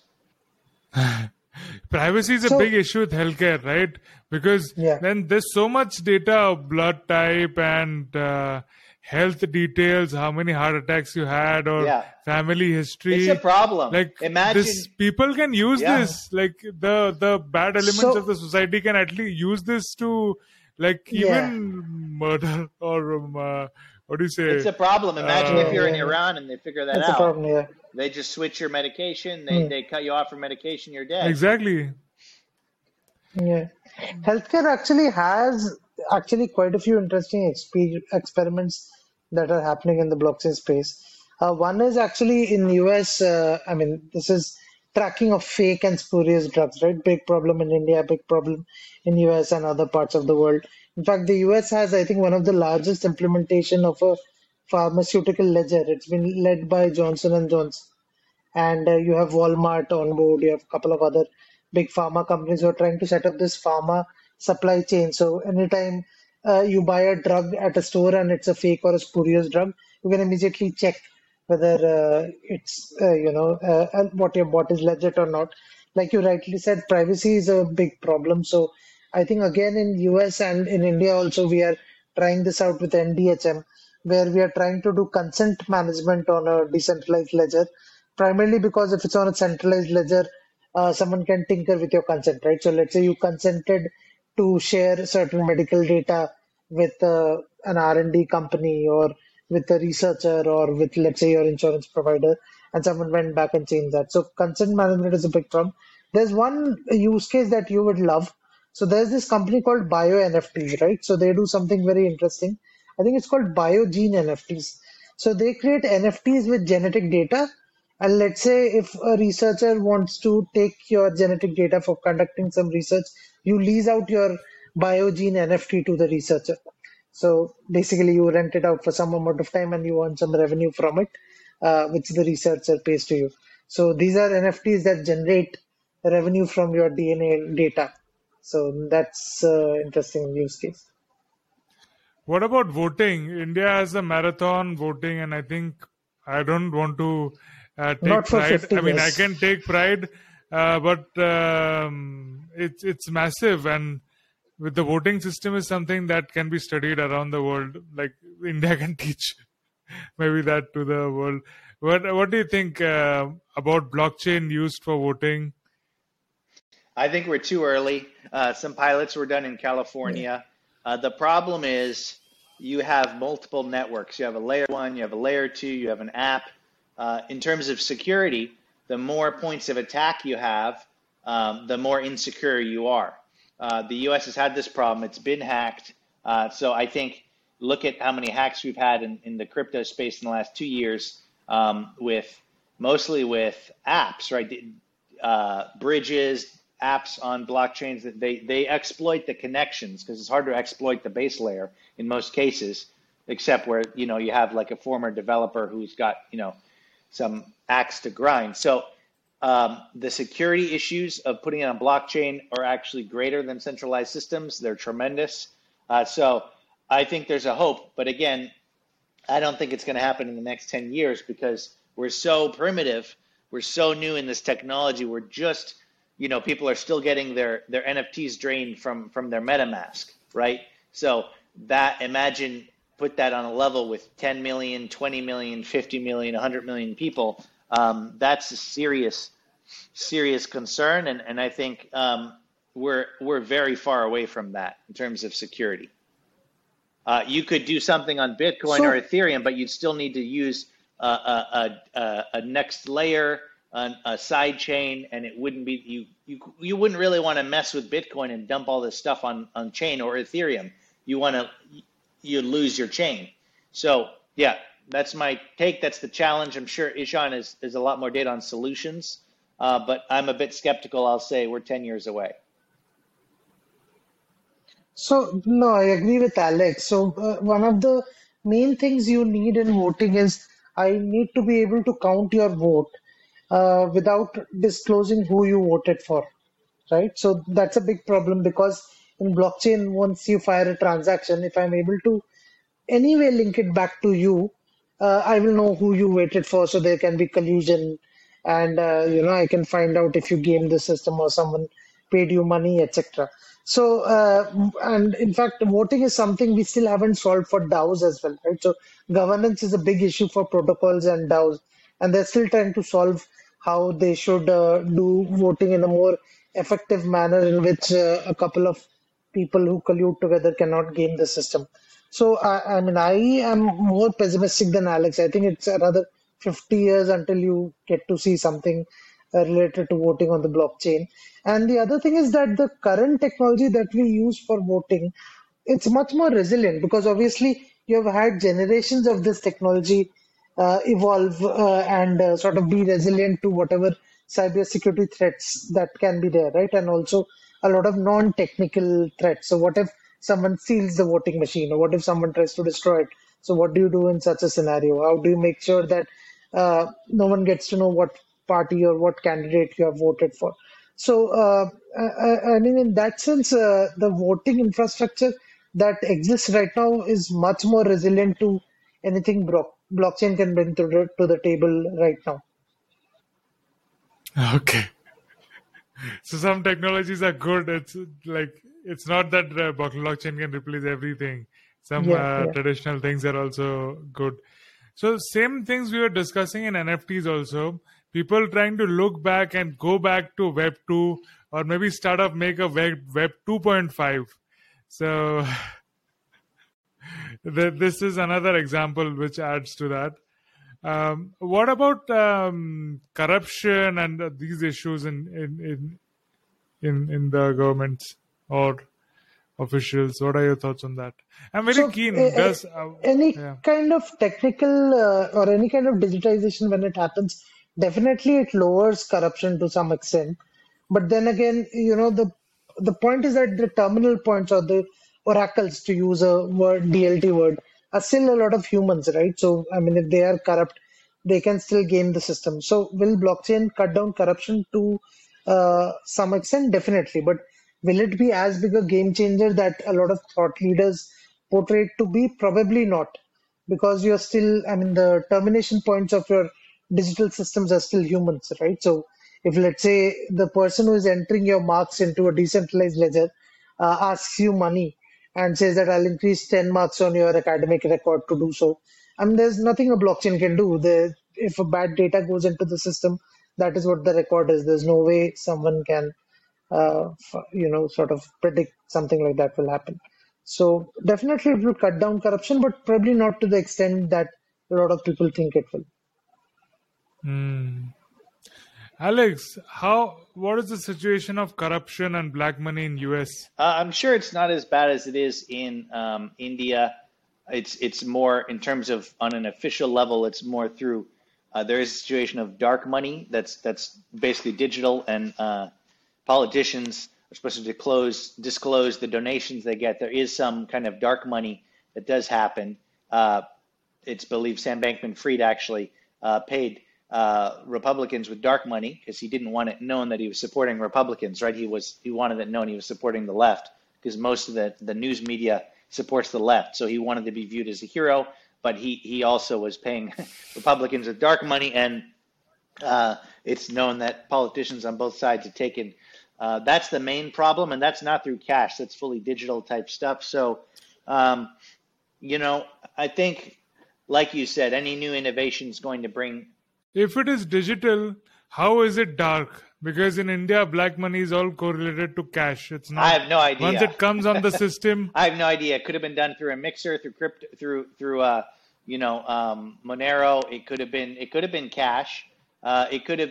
Usually, uh, it's done in the U.S. Money laundering is done through other assets, right? Like uh, through art, uh, or you know, I know, you know, through art through NFTs, unfortunately, right? So I, I, could sell you an NFT for a million dollars, right? That's some piece of crap, but in reality, uh, you know, it's it's a drug deal or something, right? So I think at a, at a federal level, the main problem with the government is individuals becoming rich uh, through stock tips, uh, illegal, you know, insider trading is illegal on Wall Street, but basically it's not really been codified for um, Congress because they're going to have a meeting about the military budget and they know that they're going to sign a contract with Lockheed Martin next week. So they all buy Lockheed Martin stock. It skyrockets and then they sell it, right? So that that's kind of more the problem with the U.S. government corruption is that individuals are um, getting rich at their own profit. Or let's say Obama, right, is kind of poor. Uh, he goes out of office and he's he's signing. You know, he goes to speak for two hundred thousand dollars at a university every time he speaks. He, he, he has a book. You know, he, it's a book deal book deals seem to be the main form of money laundering for politicians the U.S.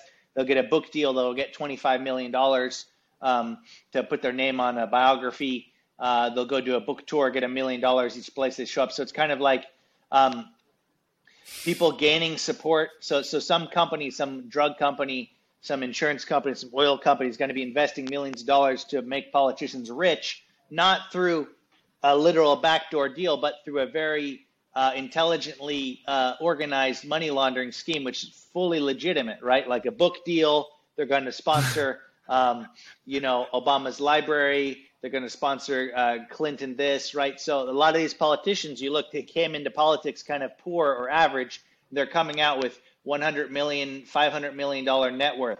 Uh, Nancy Pelosi is a great example, right? She chaired all these committees. Her husband's made 200 million dollars stock trading in the last, you know, 10, 15 years magically receiving this information before everyone else does. Why is it that the average trader, stock market, you look, uh, Unusual Whales is a great Twitter account. They show every member of Congress because they do have to disclose their trades. On the average, the stock market lost 6% last year. The average congressperson made like 20%, right? Like there's only like six or seven members of Congress that were negative on their trades, and almost all of them are trading stocks. So that's the main form of corruption is using the system for personal gain. It's not so much as like a lot of these systems do have checks and balances. The justice system, you know, um, property, those things are not necessarily. That's not the problem, right? Most of these cases, so and, and most of them, they're eventually going to get caught, right? Because if you if you one political party's in power, they'll support their own members to do illegal stuff, but then the other party comes in power, they they usually hate each other enough that they'll expose it. So um, there are problems. It's not as severe that it's going to affect an individual, but it, it's just a lot of scraping money out of the system uh, in a corrupt way for individual gain. So these are more mature forms of uh, corruption. Yeah. I hope people don't take ideas. Yeah, exactly. Oh, yeah. Yeah. Well, I, I, I, so you're what you're saying is blockchain or not, even if there is a blockchain, that's not going to fix so what that. Alex is it's not going to fix that. Yeah, it doesn't fix you that. You have the agreement yeah. of, of, of, multiple parties. Uh, the the the comedian, um, um, oh, his name's escaping. He's a very funny comedian. Uh, George Carlin. He he died a number of years ago. Yeah. He said, you know, you don't have to have some agreed upon conspiracy people don't need to call each other to say, hey, we're going to do this on this day. If you have uh, mutually aligned incentives, the kind of the kind of the the boats go with the waves already. You know, so these kind of things the happen. prisoner's dilemma. So yeah, I don't think blockchain is going to fix yeah. that uh, because what blockchain yeah. could do is make it more transparent so people could figure it out and, and fight against it. Mm-hmm. Yeah, you're saying something, Ishan. Also, I should mention me and Tanmay are probably making India look bad. It's not that bad. I mean, it's gotten much better in the last few years. I mean, hey, our cryptocurrency exchanges are still liquid, so we are doing okay. It's not that bad. Yeah. That's good. That's good. Yeah. yeah. Yeah. Look, I love India. I love India. Great country. I love to visit. Um, so don't worry. Thank you. Yeah, yeah. Do you think yeah. a F- FTX sort of thing would happen in India, Ishan? Uh, so, I mean, it could. I mean, who's to say why it cannot? But then again, you probably would not have a cryptocurrency exchange of that side, size in India in the first place, given the amount of regulations and the government taking a hawkish stance. So you'd probably see founders who start an exchange of that size probably uh, moving operations uh, abroad and setting it up over there. And this has happened. So Zebpay, one of the four, uh, foremost Indian exchanges, they actually went offshore and set it up at Malta a couple of years back. And then uh, you had a lot of so in the previous crypto crash, the 2018 crypto crash, you had a lot of uh, Indian cryptocurrency exchanges that went offshore because the government was cracking down on a lot of these Indian exchanges. So uh, I don't foresee Indian exchanges getting as big as FTX simply because of the, regulations and the restrictions that are there, right? So it's very difficult to get a bank account if you're a cryptocurrency company in India. I mean, I know I've run a crypto exchange. It's very difficult to get a bank account. And if you can't get a bank account, you can't run business. So. Hmm. You know, first interaction of ours was, and that's when I had noted it down that I need to call Ishan and talk to him about blockchains and uh, implementation with government. Was the case of Tamil Nadu government, which you explained in land records, uh, is the first use case. So, what are the other things happen happening with Tamil Nadu government, and what have you heard about happening in different parts of India? Uh, so it's still early days for a lot of governments. Uh, we have sort of been a pioneer in the space, definitely in India. Uh, very early on, we tried to, and we are still building this. So we tried to build a government equivalent of Ethereum. So essentially, a blockchain protocol which would have nodes uh, that would be owned by different government agencies or different government institutions and a few non-profits as well to ensure checks and balances. It was very inspired by what Estonia is doing or what Europe is now doing with the EBSI infrastructure or what Singapore is doing through something called an open uh, certs initiative.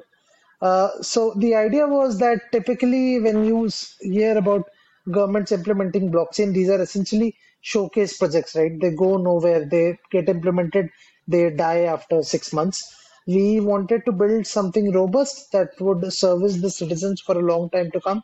So instead of focusing on one use case, we tried to build our own protocol stack similar to Ethereum or Polygon.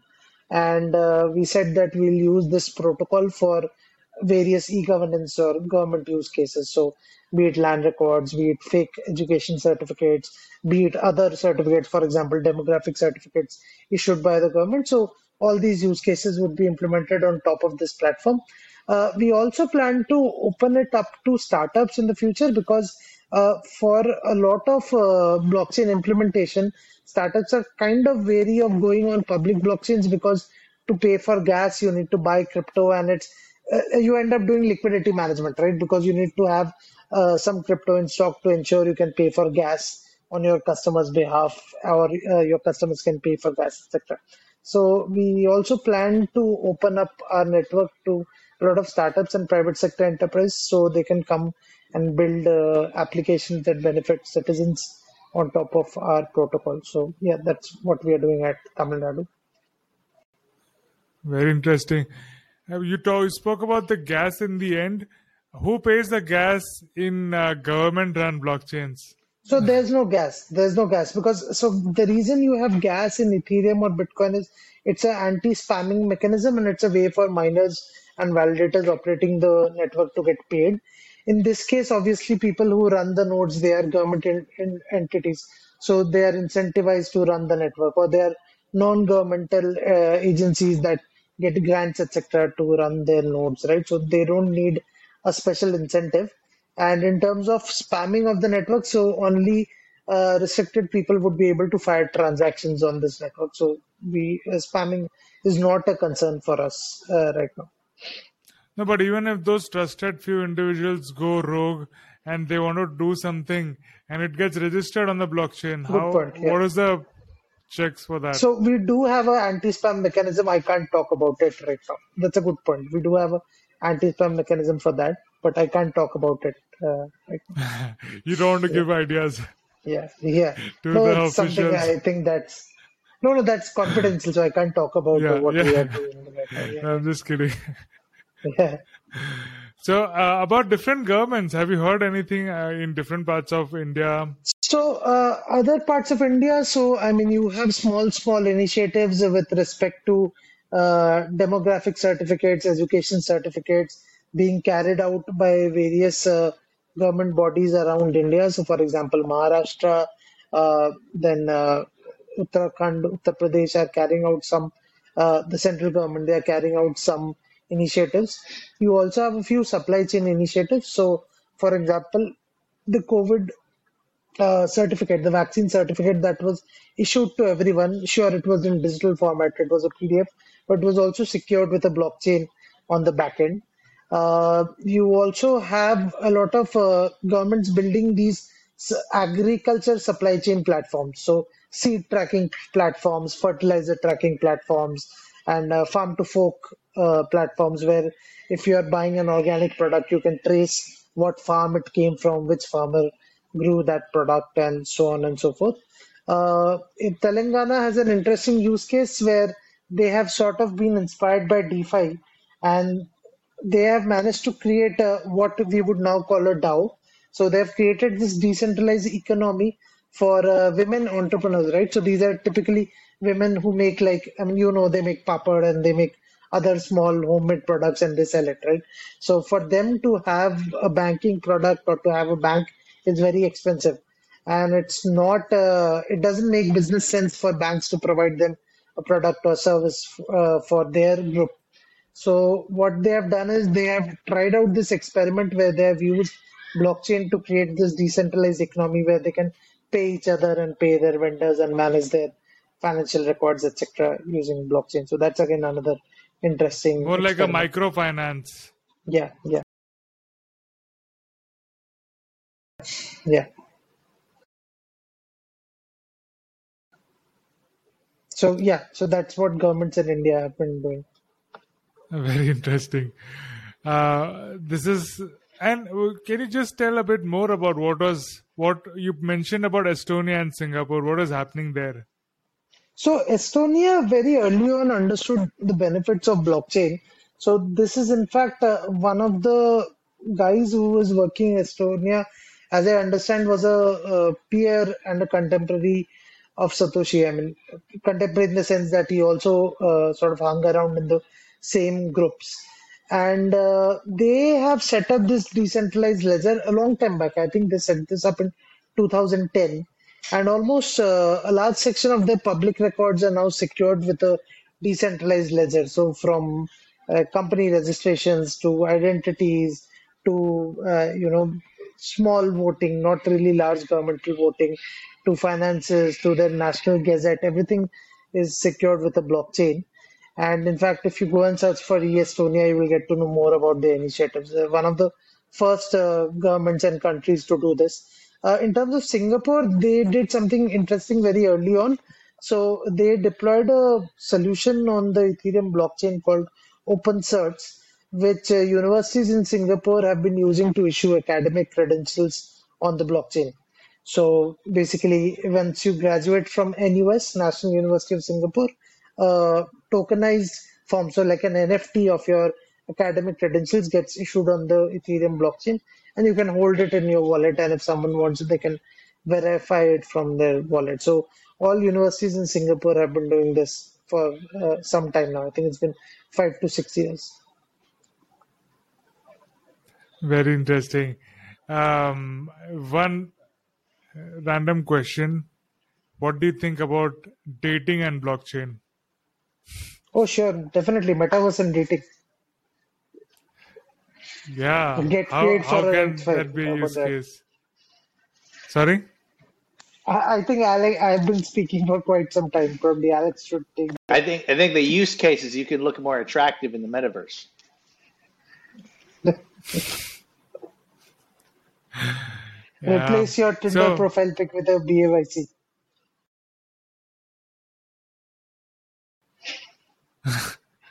That's a sure short way to get a right swipe, I suppose. Yeah, you need KYC so you don't have um. but then your records will yeah. exist. But then your records will exist, right? How many people you dated and what happened, your dating yeah, history just get, will be there get, on the blockchain. Just get married so you don't have that problem. yeah, yeah. Don't tell don't tell that to your girlfriend or to your wife, man. They'll be pushing for a solution like that.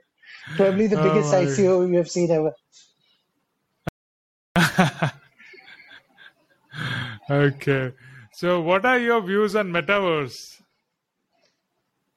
So, I mean, I have been working in the metaverse space for some time now. I think Alex should probably be an outsider, probably can. Uh, yeah, yeah, I haven't done too much in it. I've done some events. Uh, I've participated in a couple of events.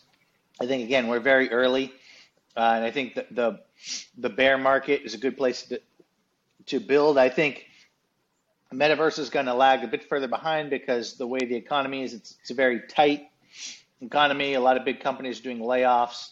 Um, you know, it, it's more people. I think are more going to be into gaming and things that already kind of fall back on than new new things like the metaverse. I do think that's going to come. I just think it might be five years down the road, uh, just because I mean, right now, you know, when you have tons of extra money, you're trying to figure out new new things. In America, the majority of people now are trying to figure out how to, to make their budgets with inflation and, and so on. So um, I, I think the metaverse is going to come. I think it's going to be more entertainment based, like artists like Snoop Dogg. Um, I, you know, I still think decentralized, decentralized sandbox. I think there's coming, but we're so early. It's it's a bit too early. I wouldn't be putting any serious money or anything into metaverse yet. Um, I think we're very early. Uh, let's let's get a few more, you know, popular video games first. We're we're a long way away from from metaverse being a thing. I think it's going to come, but I think it's again, I think it's more realistic than blockchain voting, but we're we're still far away. But companies like uh, Meta, Facebook, and all have been spending so much on this. They've been spending. They've been losing. Uh, you know, they're going to be at the forefront. Google, Google, and Facebook are definitely going to be at the forefront. And I think they're going to. I mean, but these companies build infrastructure ten years ahead of time. You know, twenty years ahead of time. We're looking at. I mean, I, I think they've got their own problems. The U.S. is going to have a battle, and Facebook is going to pay a lot of money because uh, they have a monopoly. I think uh, so. I think it's a gamble in the future, which they need because also their their whole business model was kind of upended uh, with the new privacy laws. So Facebook uh, Meta is, is, losing, I think, hundreds of millions, maybe billions of dollars in ad revenue. Um, so it's it's a gamble for them. I think there's a, a good chance that a decentralized kind of metaverse will be a viable competitor because more people want privacy Meta, Meta, Facebook is more like collecting all your data, right? So we'll see. It'll be fun, mm-hmm. but I don't think it's a serious. I don't think it's a serious topic anytime this year. How are regular folks going to make money in metaverse? Yeah, I mean we're so far away. I mean right now, most people in crypto that showed up in 2020 has lost a lot of money. Most play to earn have really turned into Ponzi schemes. So um, yeah. I think we're still at a stage of content creators like you and me still trying to figure out how to make money uh, on any Web two, Web three platform. Um, it's going to have to be with a currency that's a lot more stable than than anything in crypto, right? Stable coins, maybe Bitcoin and Ethereum, uh, as they stabilize and mature. But most tokens and so on pump and they dump, so it's not um, a predictable form of income yet and we're still going to need fiat or stable coins or, or, you know even bitcoin and ethereum. Again I, I accept them for payment but i still you know for my bills i convert them into to fiat. All right ishan has been working in the metaverse. So tell uh, your views about metaverse and why are you still sticking around if it is so gloomy? So i mean i partially agree with what Alex is saying. That uh, I mean, obviously, I'm not, early, but, I'm not totally gloomy. Uh, okay. So, two, yeah. so, so the, there are two interesting points of view on this. Uh, first is that uh, thanks to Meta acquiring Oculus and the big hype around metaverses, something very interesting happened. Is that for the first time you had a very cheap VR glass available, right? So the Quest 2 was the number one Christmas gift last last year in 2021. Uh, the other thing is a lot of people. So uh, VR, unlike any other technology, has much bigger. Uh, so bullish and bearish market, if that is what you want to call it, but a lot of troughs of delusionment, right? So you have had a lot of people who have been building in virtual reality for a long time, and once the metaverse hype came through, they were able to make good use of it. So a good example is uh, uh, if you get your hands on a VR device, I would recommend you to check out something called VR Chat. Mean, there's obviously a lot of things wrong with VR Chat, but in terms of a metaverse experience, it's everything you imagine a metaverse to be, right? So you can enter, you can drive a car, you can chat with a random person around the world. There are drinking parties on weekends. They have New York events. It's a extremely nice platform. And uh, the other thing is that uh, obviously with COVID happening, a lot of organizations went digital and they realize oh, we need access to some sort of infrastructure where people can connect and collaborate remotely, uh, which is not a Zoom call, which is not a Google Meets call, right? So, uh, and a lot of people are still working remotely. So that led to a lot of such platforms being created where uh, you now have people collaborating uh, you know, in like a virtual world and working on these whiteboards, etc. and uh, that's something really interesting that's contributed to meta a lot of work being put into metaverses right now. The third thing is that uh, because we are probably uh, at the far end of the crypto bear market, and uh, you are suddenly seeing a lot of AI chatbots now come up and be popular. Not chatbots, uh, chat GPTs, whatever, conversational bots, etc., getting popular. And you also have uh, a lot of decentralized social media. So, uh, if you have heard of something called Mastodon, right, which is a decentralized social media, it's built on something called Fediverse. So uh, that's also something that's getting really popular because people want privacy and they don't they want to get away from Twitter. Uh, so uh, so a lot of people are now trying to explore where the web is going, and definitely blockchain will play a big role in it. Crypto will play a big role, but there are also these missing components, right? And while people talk about Web three being about ownership and privacy, uh, the fact of the matter is that Web 1.0 and Web 2.0 have been about the end customer experience. So static websites to these dynamic websites where you can enter data. So now everyone is trying to figure out what Web 3.0 would be for the end customer. So uh, a lot of people are suggesting that uh, spatial virtual spaces or immersive spaces would play an important role in that. Apart from obviously blockchain and crypto and uh, privacy preserving protocols and what have you, right? So uh, decentralized identities, etc. So uh, that is why I think metaverses are interesting right now. Uh, sure, uh, we are early. Sure, a lot of people are building right now, but a lot of interesting stuff is happening. I mean, I would encourage you to look at what happened at CES this year, right, and the number of launches that have happened. A lot of people are silently building, and things are getting cheaper, and we'll definitely CES as in happen. Okay, I look. I, I, can be converted. I can be converted. Yeah. I'll check it out. Consumer. So, uh, they basically do an electronic festival where they. What, what is the, the full form? CES. What is the full form of CES? I don't know the full form. It's a very popular consumer electronics festival. So Samsung and all these large companies launch their products uh, in, on CES. It's CES uh, 2023. You will find it if you search. Got it.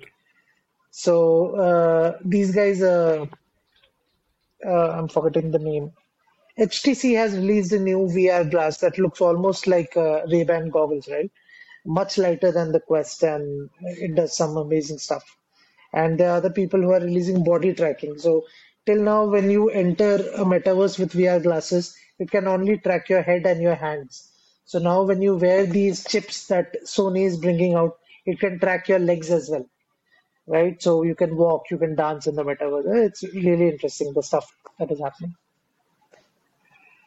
What do you think about, um, wait, uh, do you want to add something, Alex? I missed out the question what I was going to ask. Yeah, um, okay. Ishan, do you want to what what are your thoughts about owning um, 3d assets which are on web 3 for the metaverse right right now and in coming time?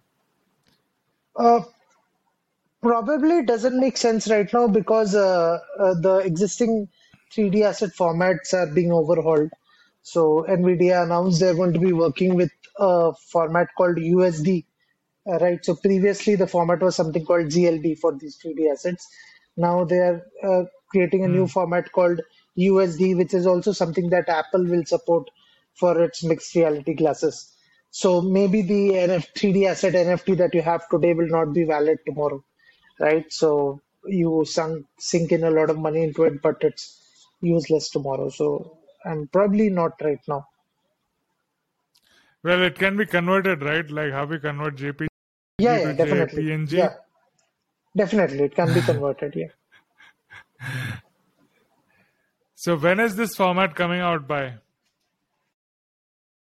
It's already out. So the reason there's a big push for USD is because Apple supposedly will be using it in their mixed reality classes. So as with everything Apple, they might end up defining the industry standards. Mm-hmm. So yeah, so very interesting. That Alex, do you want to add anything to this? No, I'm good. I mean, it's, it's fascinating. Appreciate the dive into technology, and um, we'll be we'll be in touch on Twitter. Uh, definitely, I'll follow Ishan and and um, you know. one yeah. question. It's not one question. Uh, when do you think and how is the bull market coming back? Uh, I think we're going to see uh, interest rates starting to lower and uh, the Bitcoin halving in 2024. Maybe anticipation at the end of 2023. I think there's some anticipation now. That's why there's a little relief in the markets. But uh, there needs to be liquidity. Uh, that's what mm-hmm. you know is going to cause stock market and, and, crypto market to rise again. And that's currently the faucet is off. It's going to slowly turn back on, and that's that. So you know, I think um, you know I'm a strong believer in in uh, Bitcoin, Ethereum, a few other more risky assets. I think uh, now is a good time to dollar cost average accumulate in. So, what is the um, uh, call to actions for the listeners and viewers regarding crypto and blockchain? Uh, if you like short commentary and quips and news, follow my Twitter. Uh, if, if you want full form, uh, you know, um, videos and, and newsletters, uh, go to thelatestblock.com, my website, sign up for the free newsletter. All the content's free. Uh, I haven't monetized anything yet. So while I figure that out, uh, take advantage of me and uh, follow me. And um, yeah, that's all I got. Absolutely. Ishan, do you think if US sneezes, the whole, if US gets cold, the whole world sneezes? So, do you think uh, interest rates in US affect uh, the bull market in India, or what are your views yeah, on yeah, I mean, definitely. when and how? I mean, it's not market... just crypto, right? It's all assets. It's, it's not just crypto. So, like Alex said, that once the tap opens up, everything should fix itself. So, I mean, I can't comment on when that would happen. I guess Alex would have a better idea than me but probably towards the end of the year or next year. Definitely not before that. All right. So we have come to the end of two hours. Amazing session. Uh, thank you both for coming in and sharing your insights. What are some parting words would you like to share, tell to the audience? Uh, you know, as an investor, keep educating yourself. There's so much to learn in this space, and it happens so quickly. Uh, smart to, to focus on education.